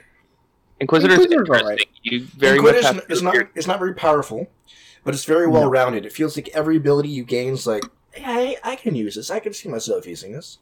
But I Especially think Insightful you can- Fighter. You can technically say uh, Phantom's the same because as much as I'm shitting on the level nine ability, every other ability after that relies on it. That's Yeah. why I'm like, you're not going that deep into ro- into Phantom. You're taking Mhm. three levels, if anything. Like I don't know, it's it just seems like that's the that's the good thing. That's why you take it. Everything else is just like, oh, that's cool. I might use that at some point. At a point in the future, you might use that. But Very much Arcane Trickster. Like every time I look at Arcane Trickster, I'm like, I want to take this just for ranged mage hand thieves tools, but I'm not going to build a whole character around that one idea. Mm-hmm. exactly. I think next that kind of segues into. Does uh, Cormac have any opinions on the Phantom? Unless, are you done cutting cheese?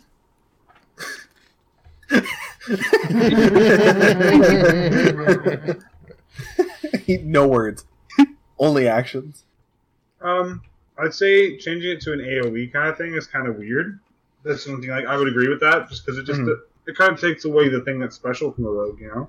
hmm Like even Cassio, who has a magical item to grow arms, only hits one target at a time. Yeah, I mean, in theory, he could hit more than one target, but He doesn't want to be in that position. He's squishy. that's the thing, right? It's like you're not changing the hit dice or anything like that, so it's like, why would you? You, you still don't want to be in Yeah, in melee for very long. Mhm. Remember, Wails from the Grave works 30 feet away, though. Yes, So you, but you still do have to. Um, You have to you hit do have to do your sneak attack damage. So I guess technically, what you could do is if you were a bow a bow rogue and you could get your sneak attack damage on somebody, then you could shoot them and hit somebody else with an extra little like nick of damage. But Mhm. Hmm. how does That that, is- that work? is So you stab a guy in front of you, and then thirty feet away, the other guy is like, "Well, some spooky voices in my head." literally, yeah. But That's why? Uh, Echoes of those who have died begin to cling to you. Oh wait, uh, that's the wrong one. But why? Why a person thirty feet Um, away? as Why you nudge why someone closer to the graves, you can cause deathly wails to be heard near them. Remember, uh, the level 17 ability is you your Wail from the Grave damage now deals the psychic damage to both the target you hit and the next creature. Yeah. Why not reverse that? Why not be the target you hit, and then 'Cause as that's a bonus? Because I would never take 17 levels in a class to hit a second target. Six damage to somebody else. Yeah. Well, I mean, you've Like, never taken 17 levels in any class. You're always like multi-class. I don't think you've ever played a pure class. No, 14 is only.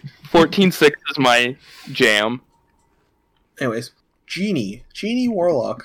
Yeah. What do we think I- about our boys in the lamps? Like, what do I we think like- about them? I literally liked everything, and my one problem with it is so artificial. Like, it's not even funny. What It's is it? literally just Wait, wait, because is this, this is the new new one, right? New. one. Yes, they revised it. Wait, can someone link that to me? Uh, it's in the newest subclasses revisited. Okay, I'm just gonna say my one problem with it. It's Mhm. really dumb. My only problem is that Dao gets resistance to bludgeoning damage, and everything else is a magic type. That's my only problem with it, and that's so superficial. I understand why, even, but that's my only problem with it is that it doesn't match up because there's no earth damage. So bludgeoning's your closest.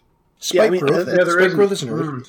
Meldon does stone It is earth. Stone shape is earth. No, it doesn't earth, do earth damage though. It does That's force piercing. bludgeoning. Oh, boy. Yeah. Well, Does Yeah, like, earth- most of the maybe time force. Maybe Dao could be force, but not Dao enough could have things force damage. Nothing does force damage. Ma- Magic missile does force damage, and like that's it. I think uh, if you're uh, Well, what if, you, about- what about, if you get um, pushed into a wall or something like that, you take force damage. Wait, Hmm. no, doesn't uh, what does Eldritch Blast do? Depends. Force. It does force damage. It I does think force. default, but you can uh, have it do a ton of other types of damage. Uh, Really? Yes, if you have, if you have pacts. Um, If you Pack with moves, different pack packs moves. can make it do elemental damage. Yeah, I think Angelo's did cold damage. I really like the um, I, I, I really like the genie. Um, I haven't played a warlock, so I'm not hundred percent on how it would fit into like the playstyle of the warlock. Actually, But I, I have do- two other issues. Uh, but I, I do I do like it. I think it's I think it's interesting. Um, just the fact that I don't know. I I feel like I always see there's like It- the the main two types of uh, warlocks is the was the hexblade.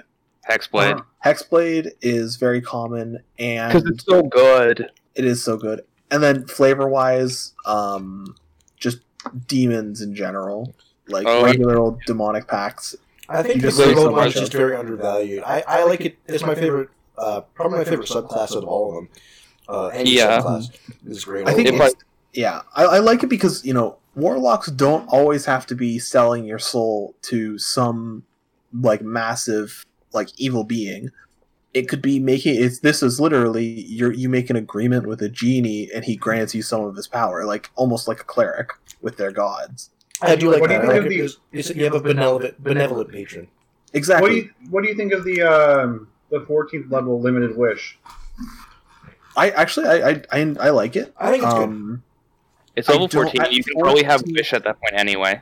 no, it's But different. now So- it's a warlock though. No, so limited wish um, just simply basically gives you once per one d four long rests. Which getting onto that, that's I don't. It's weird how it's how that's. I don't know. That just seems it's it seems worded. Basically, really lets you weirdly. cast any sixth level or lower spell uh, once Yeah, you can cast a sixth level or lower Of one action. uh, Yes. I- I- with a time of one action or lower, so you can cast bonus action or f- the spells. I do like it because it gives you a lot of um. Well, warlock's spell economy is just so low. Like, Yeah. you don't have a ton Yeah. of spells I think if warlock this in this subclass makes the makes the warlock feel much more magical. yes. Yeah. Yes. But Whereas it's- usually it's it's like the warlock. It's either hexblade or what or what are you doing? Or eldritch blasting things constantly. Yeah. yeah. I think And that's uh, the the niche that warlock fills is that it is a spellcaster that's very damage and antagonistic focused. You have Tasha's Can we all agree, Laughter, though, have- Can we all agree though that this warlock is leagues and above league and bounds above 3.5's warlock? Oh, yeah, 3.5 Even though we're- warlock was Even though we're still in the Eldritch Blast zone of just I just want to. Then I started blasting them. Of Rudy Yeah. Shooty, Eldritch Shooty. yeah, which was very much the 3.5 uh, warlock's whole shtick. it still kind of is. Yeah. But you can I play think- other things. I think I think though it's like with things like uh it's making it more it, it Eldritch like they're they're focusing a lot more on like Eldritch horror or, or like Eldritch aspects. Like for example, um like the ability to summon I, are we talking about the level six hexblade ability, yeah, like the hexblade ability to where uh if you kill someone, you can raise them from the dead for a bit and use them Yeah. as a ghost? like I think that's that's pretty cool in the sense of like you know it's everyone forgets that that warlocks have most likely signed their soul off to someone not that great, you know. Mm-hmm. hmm Um, Unless you're celestial warlock. Yes. yeah, but that's Warlock that's very much Genie. like that's celestial warlock exists for the sake of being the opposite of most Yeah. warlocks. Yeah. But like most of the time, people forget the fact that like they've essentially sold their soul to a devil at a crossroads, right? Yeah, Yeah. which would be a Um, really fun character to play. That bard warlock who sold their soul at the crossroads. Honestly, yeah. What if you uh, sold it's your soul to a done block of cheese? Man, I'd fucking do it. I'd sell my soul for a block of cheese cheese. memes. We can't just make cheese memes. Not yet. Not yet. Not Soon. yet. Yeah. No, I, I think overall I, I like the um the flavor of it. I like the Mhm. disappearing and going into your turtle shell. I So like that. basically- That's you can Yeah. Protect your that, friend. That would also Okay, be the- very interesting though, as as like because it only goes up to 14th level, right? Like say Yeah. you went six levels in Rogue. Mhm. Like that could be a really interesting mechanic to add for like, you know, Mhm. sneaking and stuff That's like really that, right? cool. She was I- the fact that um, I already Un- forgot what my other two points I wanted to make were. uh, uh, early levels you can't you only save yourself Hmm. and i wish it was i wish it started off as a lower number like you can take you and one or two other people kind of thing um and then when you hit 10th level you can take like eight or nine kind of Like, like, it, it become it becomes like um what is it the Magnificent Mansion? Leomund's Yeah. tiny hut. It's, it's Leomund's tiny hut. No, no, Is it- Wait, no, I have a weird idea. Tiny I have hut's, a weird tiny idea. hut's different. Tiny hut's different to the Magnificent Mansion spell.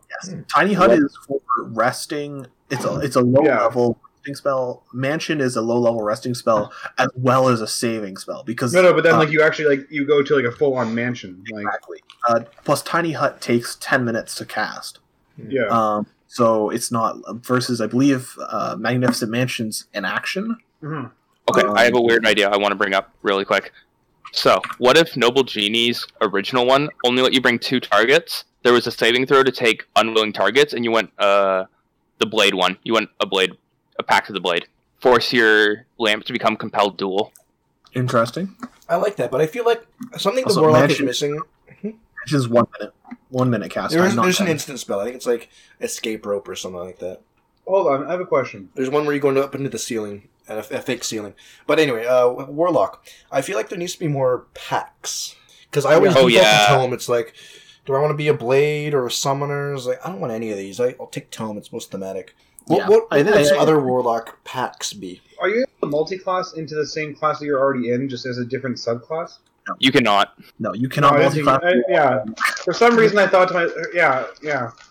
Imagine just taking three levels in fighter, but you take all the archetypes.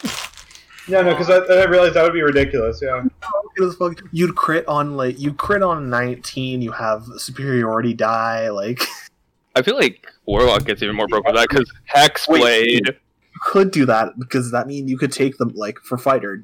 You take the martial archetype again, so you could just keep taking the same martial archetypes. You could take archery five times, and suddenly no, you get no, a I, I don't mean like taking the same thing again. I mean like Have a plus twenty to each use it, it'd, be, it'd be interesting to play to play a game where Where you have to choose like two subclasses or something. Yeah, where you can't multi-class into another class. You're like you're expanding upon the class you're already in. I like that idea. That's cool. That'd be that'd be interesting. Did a lot of work. You know, I like, definitely want to play this Genie Hexblade shenanigans. Mm-hmm. Turn my lamp into Compel Duel. I love Compel Duel. I, I don't think anyone's ever taken that spell. I think it's a very interesting spell. I don't. That's know. usually a um. Uh, what some some paladins can take that, right? Paladin can take it. Uh, Hexblade can take it. A bunch of classes can actually take it. Cleric can take it. compel duel. Um, one creature you see within range makes a wisdom saving throw. On a failed save, it is drawn to you, compelled by your divine demand.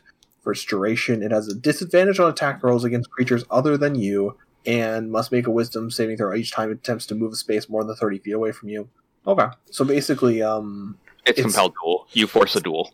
Hear me out here. No- So, a, a, you kind of force a duel, but you also, like, Mhm. you, you just pull aggro. That's all it is. You just Yeah. pull aggro. um, speaking of packs Why- for why- warlocks, um, Pact of the Quill. That would be an interesting one.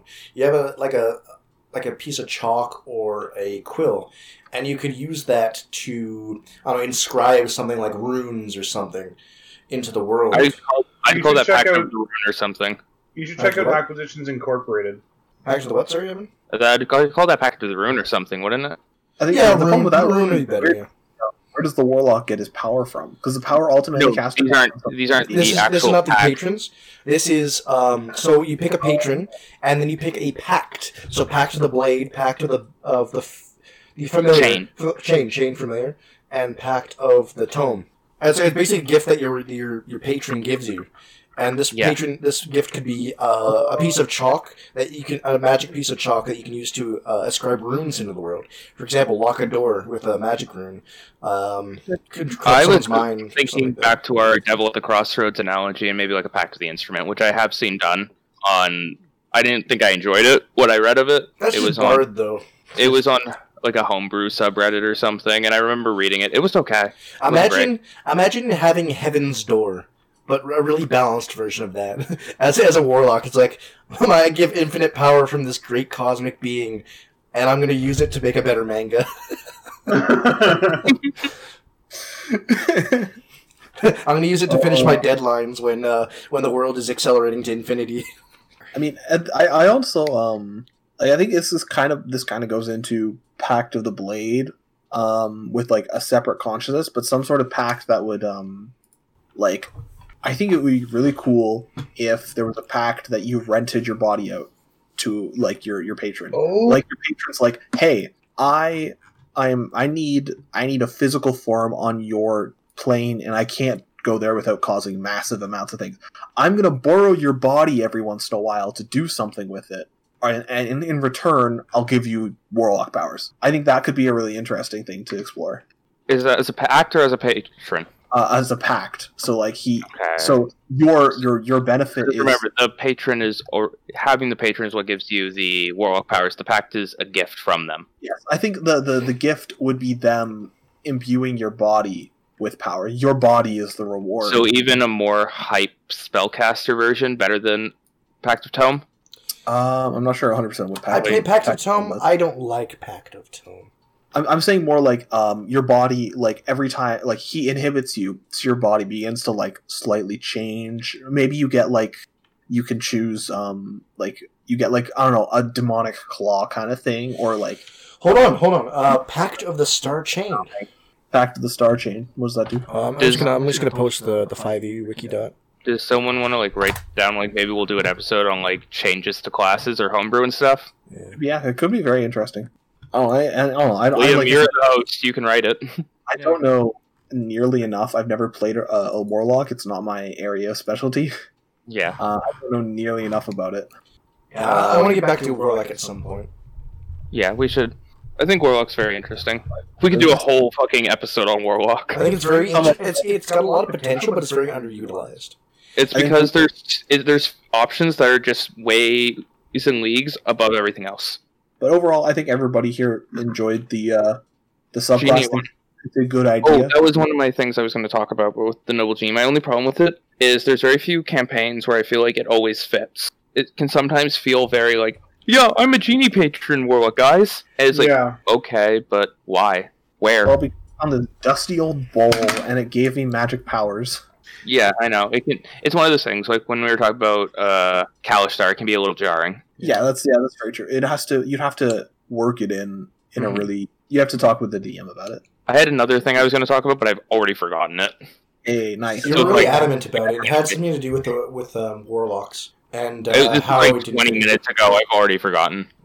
So what I feel like the little niche of uh, the genie warlock could fit into is like if anyone watched the the Witcher Netflix series, Yeah. uh, like uh, when Geralt's just fishing around for this fucking uh, this like Uh, jar full of the genie, and he finally no he finds the djinn actually it was a djinn, Yeah. and uh, he finally gets it, and it just like utterly fucks him over, fucks over his buddy. His buddy nearly fucking dies to this thing, and Yeah, it's like, like, it cursed and I feel like, and I feel like this little niche of the djinn or the genie would fit in as a subclass very well. Like I feel like it's just like I I I stumbled upon this genie, and uh, he sort of just like now he's a part of my life, but I'm also a fighter. I'm also a barbarian, and he offers me some powers, but. I don't feel like it's its own thing. I feel like it's it's definitely like its own. Like it's little- tied to you in a way Yeah. or something. It's You- tied to you in a way, in a niche sort of way. Which I think is very interesting because I know Warlock, because they get an ability at level 10, they fit very into like 10 10 splits of things. And Charisma is such a good stat, as we all know. Busted. It is. Uh, busted! Charisma is the second most important stat. What's the most important stat? Do you what, what do you in Con. in D and D strength, Con. Uh, know? followed Yeah, by it's- con, then Dex, then I think- I think it's- Wisdom. On. it goes on Dex charisma. For me, I think- my top Yeah, on I'd, I'd go with that. Con Dex Charisma. Con's your hit points, man. You can't, like, Con is not a dump stat for anyone. And when it is, it's for flavor reasons. Um, yeah, I'd agree with that. Freya. I know, I specifically had to add in that caveat for Freya. I I had to take it a tough feat just to stay in the game, and I just have an, as as many hit points as like one of our casters. Its health is everything, so con is incredibly necessary. And then Dex is nice because it's used in a bunch of skills. And User AC. AC for some reason. And AC. I don't like that. I That's think- why in 3.5 you had the balancing game where you can either have one index and plate mail, or plus eight index and padded. yeah, that's true. But So I think this opens up into our next little topic perfectly, actually. Uh, what do we I hope think of it, so. boys? Specifically trying to segue into this. Ints? Unless you're a wizard, at least you got to have at least a six. That's that's it. I believe the six. you need to be able to articulate words. Can do words good.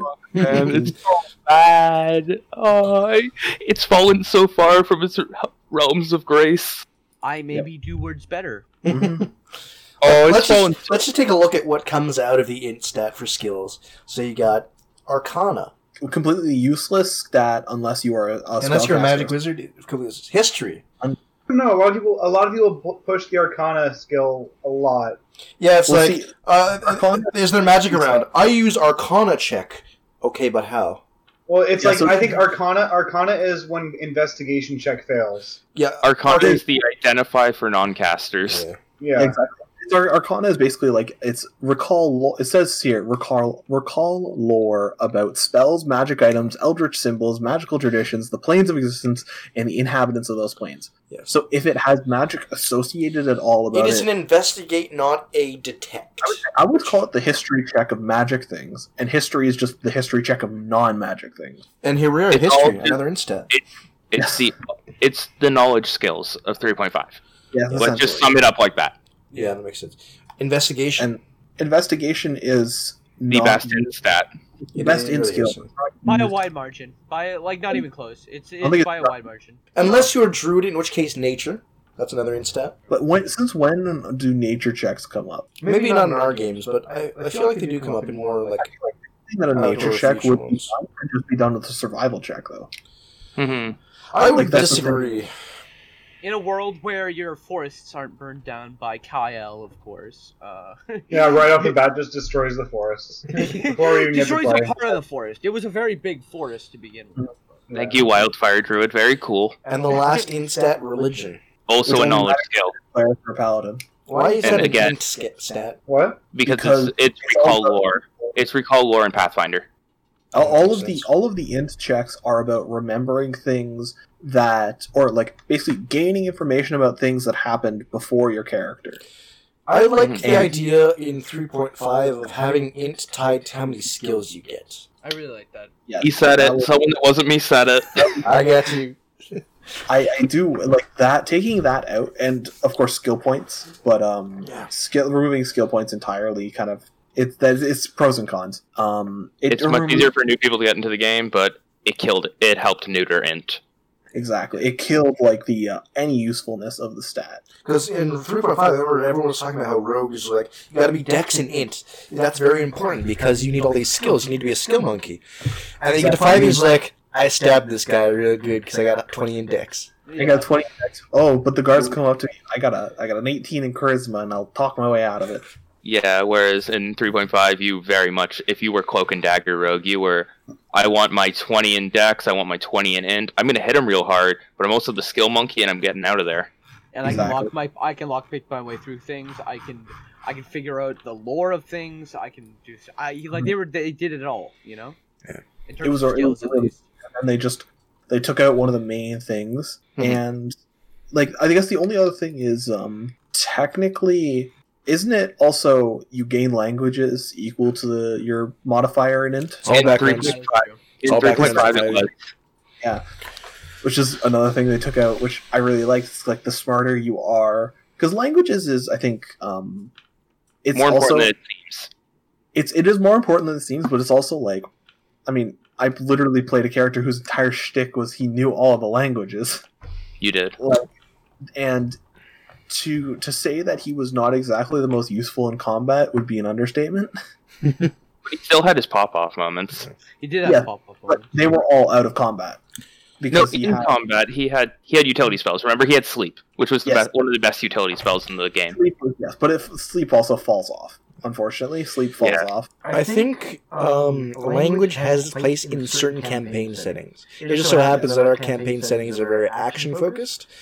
Um, language can play an important part. because when I was playing in Sebastian's campaign where he took over from me DMing, I played uh, Great Old One Warlock, and I was like, okay, I can project into their mind and I can read all writings. I speak all languages now. I can communicate in every language. So every time I'd come up to a challenge, it's like it's written in Dwarvish.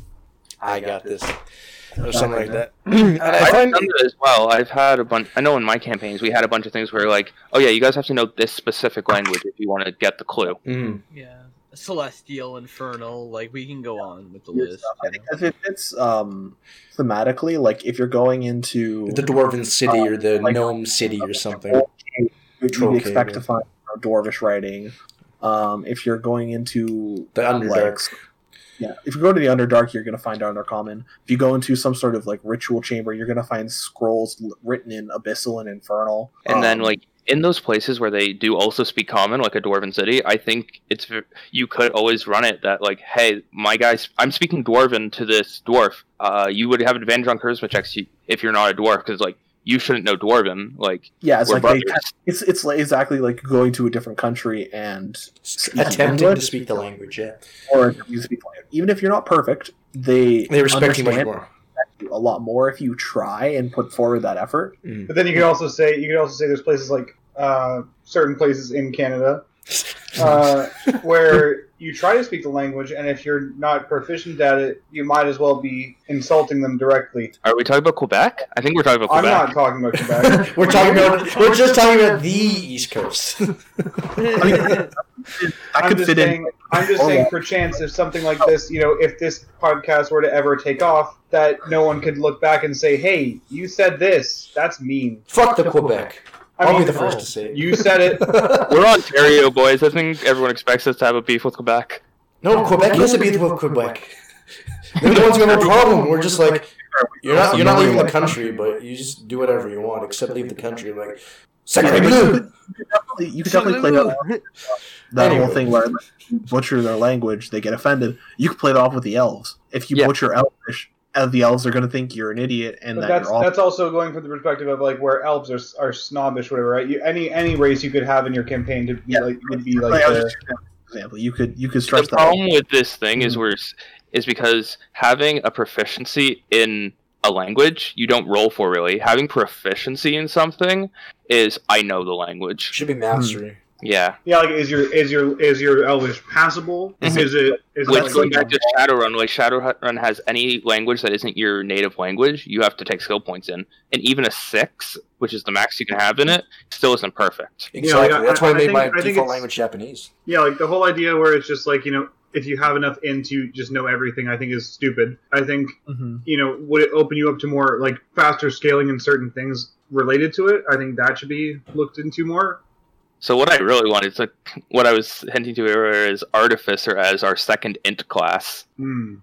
And then the birth of what I will call int hexblade, the battlesmith. Yeah. All right. so it's it's it is infinitely worse than hexblade. Why? Because paladin exists, and paladin hexblade's insane.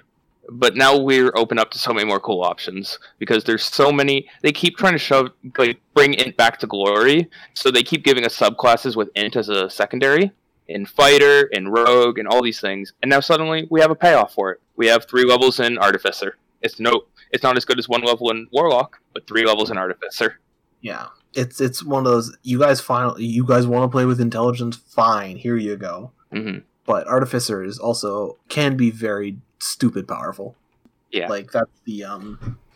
Uh, it's it's artificer is its own. Artificer's artificer. It ex- it requires you to be creative. Yes, I think if if you have the like ability to think up really interesting stuff, and your DM is willing to let you do it, uh, you can one hundred percent break the game. hmm Yeah. Like it would not surprise me if somebody figures out a way in rules to make something in, go infinite with artificer, which is actually interesting. I don't know if we've had anything go infinite in five E. I Not don't yet. think anything has I gone think in. the I think the closest thing we've had was caffeine walk. I haven't seen anything about that. Caffeine walk was sorcerer warlock, and you would just short rest and take potions to restore exhaustion. Hmm. Because you can turn your spell slots from warlock into sorcery points to turn it into sorcerer spells.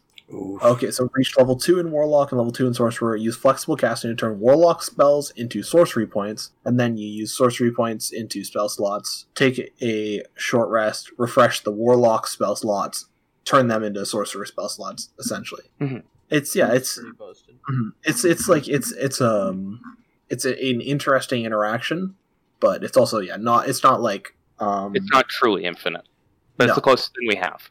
yes No, because you, in theory, you couldn't just keep resting. exactly as soon Like, as your, I think your DM wouldn't really allow that. I think Yeah. what if your if your thing uh, if your infinite requires resting, I don't think it's technically infinite because sure right. everybody yeah oh yeah I can I could say I guess infinite fireballs. I just have to re- have a long rest every after like eleven of them. Technically, I'm not wrong, but Yeah. it's not like what we're talking about. It's like when you'd see all those um things about like creating infinite money in D and D Hmm. it's like, oh, I can create infinite money. And we're like, oh, cool, cool. Yeah, how? Okay, so you have to be like a level 16 wizard, and it takes 12 years. and you're like, cool, thanks. I will remember that when it, when I get to my next campaign. That I have 12 years of downtime. Yeah. Speaking of, it's actually like fucking great the way they do it. It's like you turn, is you make a wall of stone, and then you turn the stone to gold, and then you mine all the gold and sell the gold. it's it's something stupid like that. It's it's hilarious, but um, it takes a long ass time. Yeah. At that point, you might as well just go for Lichdom. Exactly. yeah, man. Get all the time you want. Just spend all your good years just mining. Wait, wasn't gold. there like some infinite lich thing where you clone your body before you become a lich, and then you become a lich? There's And then you So- like, put yourself into so the body even- afterwards. So yeah, even if they destroy the phylactery, you become a human again and just do it again. You think that's what Oh. Palpatine would have done? Don't even you don't Fuck that dare. movie. Fuck that piece of shit. Fuck that whole trilogy. Don't get This man has the power to do that, and then puts himself into an older body. Cormac, remember when he's like, "Strike me down, and you shall, I shall inherit you, inhabit you, or whatever," and then she Uh-huh. kills him anyway, and she doesn't inhabit him. It's like, were you bluffing, or are you just stupid? Yeah, Anyway, I don't know how do you feel about that infinite lich thing. I think it's an interesting like stuff like that and like the the wall of gold. I Mhm. think it's they're interesting um ways of working with mechanics that in the end don't inherently mess with the game because by the time you've gotten to infinite lichdom yeah, you're not playing anymore. game's done. That's Yeah. Flavor. Same with the wall of gold. As soon as you've got infinite money, that's flavor. Yeah, like, why Um, do you need infinite money in the game? Like, exactly? Yeah, what is your GM gonna allow you to buy at the end of the day? price. yeah, like what? Like, do you really need infinite gold? I think But that's a cool flavor thing. Like you can have an NPC like, wait, how did you make your fortune? Wall of stone, then turn it to gold, Then you just crash yeah. the economy. And then, and then they're like, and then and you're in like this big wizard's mansion or something.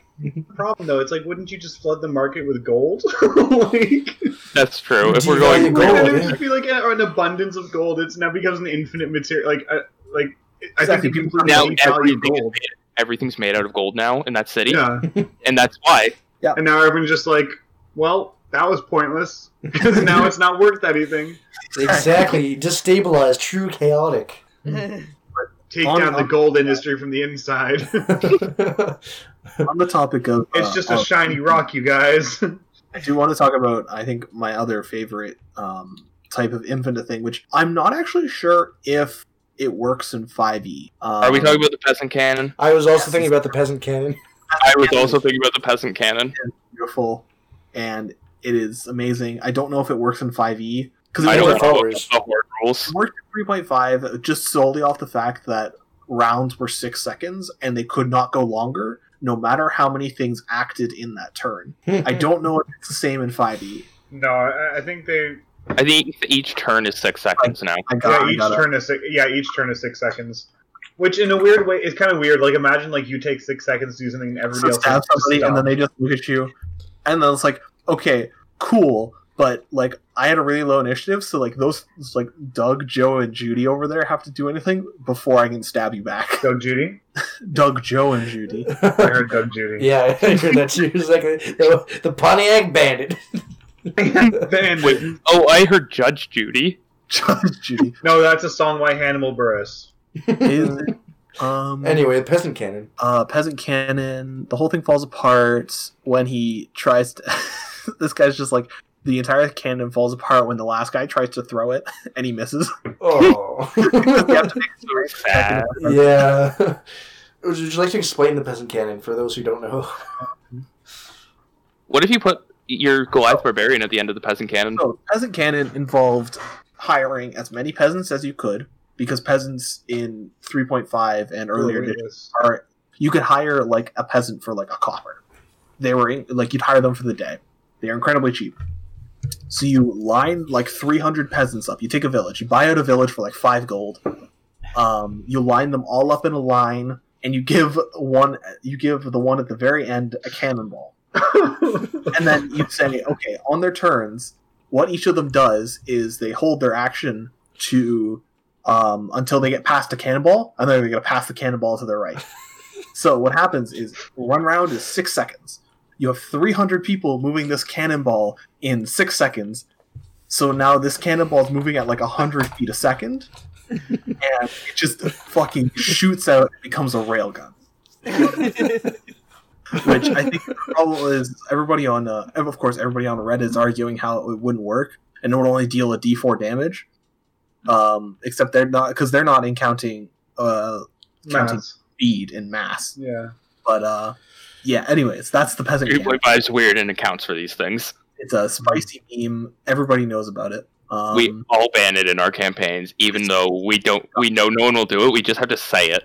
I've Like- never said it. I let him have an owl, okay? I think saying no peasant cannon is, is is just basically saying, hey, uh, like no infinite. Like don't don't don't ruin this. It's the Don't same. try as- and break the game. it's the same as the fucking infinite kobold from 3.5 is nobody's actually going to play that but it's saying and refusing saying no this is just saying to your group hey don't ruin this with some broken combo that Yeah. technically works Like, don't break ruin the it. game. yeah exactly It's like just because there isn't a it, there, just because there isn't a rule that says you can't do that does not mean you can. They thought so long about whether or not they could. They never stopped to think whether or not they should. Yeah. Yeah. ooh ooh i just looked up 5e infinite and i found uh, an article on infinite wish loops i'm gonna have to read this um No, because Do we have any opinions on anything else while he reads this? yes please keep keep talking Like Uh, what? I like int as a stat. We all know I like int as a stat. I think it has good potential. it could. It, sh- it should be different than wisdom, and I'm glad it is. It's just not Mhm. utilized. it there's nothing to do with it right now. With Artificer, we're getting more, and with the Psionics, we're getting more. But like, Just not right. yeah, it's just not doing it right. You're just trying to push it up to Warlock's level, and Warlock's here like, you want to become the Broken King? No. Let me teach you a thing or two. like Artificer walks into a bar. There's four war. There's the uh, the coffin dancing meme guys, but they're all warlocks. All right, I've I figured it out. Which, by the way, that song bops. Yeah, it does. There's no right to. It's just, then it hits the drop. It's like. It's so fucking good. Because I know, like, it was like just like a, an EDM song or whatever, like before, and Yeah. someone just put it over that, and oh man, it's such a good fucking. Song. Have you seen the coffin POV video? No, is it just like where? Is it It's just a black screen. like- oh In the muffled audio. You know, we got to get demonetized in our first episode. Okay, so basically, do the way, um, so All right, what's the wish the, the way um this is one of the, the the the one of the ways to do it is in third edition. There's an item called the candle of evocation Okay. um which if it matches your alignment it allows you to use basically to cast once cast it once using level words are hard to cast the gate spell once um, but it consumes the candle. So what you do is it you gate you cast the gate spell to summon an Efreet, which has a once a day ability to grant three wishes to something that's not a genie. So you grant, so it grants you, you gate in the Efreet, it grants you three wishes. You wish for ale, uh, women, and another candle. Um, and then basically you just use the ale and let's see. Yeah, you use the ale and the women to bribe the next Efreet that comes through with the candle to get you three more wishes. And technically, you have infinite wishes. As one does, you know. You gotta bribe everyone with ale and women. Just, That's all right for Efreet, though. Yeah, it's it's it's a, a little. It's one of those technically, yes, it would work, but actually, no. Yeah. Wait, wait, wait, so no, fight is- the Efreet now. You just Hold summoned on. Efreet from the Does plane of the, fire. does the Efreet um, grant any wish or just specific wishes? Uh, no, it, it gives you once a day. It can grant three wishes to any uh, With the wish spell. non G. So it's any of the wish. Spell. Okay, so here's what you do: you summon an Efreet, you summon three more Efreets. They summon three Efreets. I don't think Efreets can summon Efreets. I'm Yeah. Who sure. says they can't? I don't think genies can summon other genies. No one's ever tested Yeah. that. Um, It's not I one think of it's the like one of those It's like a things where it's Bad like can't- idea. oh, and there's also there's also another thing. um, Also, you you also have to remember though that most genies, it's like when when you get your wish, it's not exactly like unless you are like dead specific. Like most of the time, like the the only reason they give you a wish is to fuck with you because they're like they're like uh like fey creatures in a way, right? Mhm. yes. They're chaotic. Um, so there's also there's also another thing on this page about uh, in fifth edition the spell uh, simulacrum, Mhm. Yeah. seventh level wizard spell, which basically creates a duplicate of yourself. Is essentially what it does. Um, Yeah. Are you then simulacrum, then wishing to wish for another simulacrum and just going It's- down the I'll, line? just, I'll just read. I'll just read the paragraph. Or it Uh, might be to like put yourself into that body because Oh, the wish uh, spell the wish spell affects the body that you're in. I'll, I'll just read. you- I'll just read the. Uh, I'll just read the paragraph. So, um, the exploit of choice for fifth edition involves the simulacrum spell, which allows you to create a clone of yourself or any other character that has the original spells and spell slots, including wish. Um, this gets around the whole like if you cast wish, you have a one third chance of never being able to use it again because you're never the one casting wish. Mm. Um, the simulacrum is friendly to you, so it'll do what you want. Um, and they also like it, it- they obey your commands, like you're in control of them. So basically, you have a simulacra that you ca- you cast, and then it creates simulacra, and it creates simulacra, blah blah blah blah blah, and then they all cast wish, and then you can wish for anything you want. The only the only thing being is uh, it has a material component. Uh, it has a bunch of material components. It has expensive material components. It's like okay, it's Well, because it doesn't just immediately pop It's- up. Like it it's really takes like a while to harvest it, doesn't it? casting time 12 hours. But okay, so you cast one, so it takes 12 hours. So now you have two, so realistically you're making two in 12 hours, that's six hours. And now you have four, so now you have like one every 1.125 hours, or 1.25 hours. So basically, you can make it, it ever gets bigger. The cost being um, snow or ice in quantity sufficient to make a life size copy, some hair, fingernail clippings, and a powdered ruby worth fifteen hundred GP. So that's the that's like exactly Mm. It's a seventh level spell. By the time you get to that point, a fifteen hundred GP ruby Should- change. is hard to come across. Mm. Plus, you could just create one, have And it do the wish. Yeah. for fifty thousand GP worth of, of rubies. Yeah, because that, that's the limit of the gold, right? I think I believe it's um fifty thousand. Yeah. So yeah, you could just do that and then just keep like keep Use doing the it. first one as as a as a sub- But no twenty five but also remember, like when they roll those, is it a D, is it a D like a D three? D three, yeah. And you So can it's never- like there's also the like it's what is it? It's a one in three chance that they can't ca- cast it again, right? Yeah. So it's like there's a two in three chance that that, that one exactly. for every time they cast it, there's a 66% chance that they will just be able to con- keep doing it. So you can just, oh my god. the god. odds are ever in your favor. That's genius. Odds are ever in your favor, man. Liam, I'm doing that now. Fuck you. Fuck you, Cormac. I'm sorry.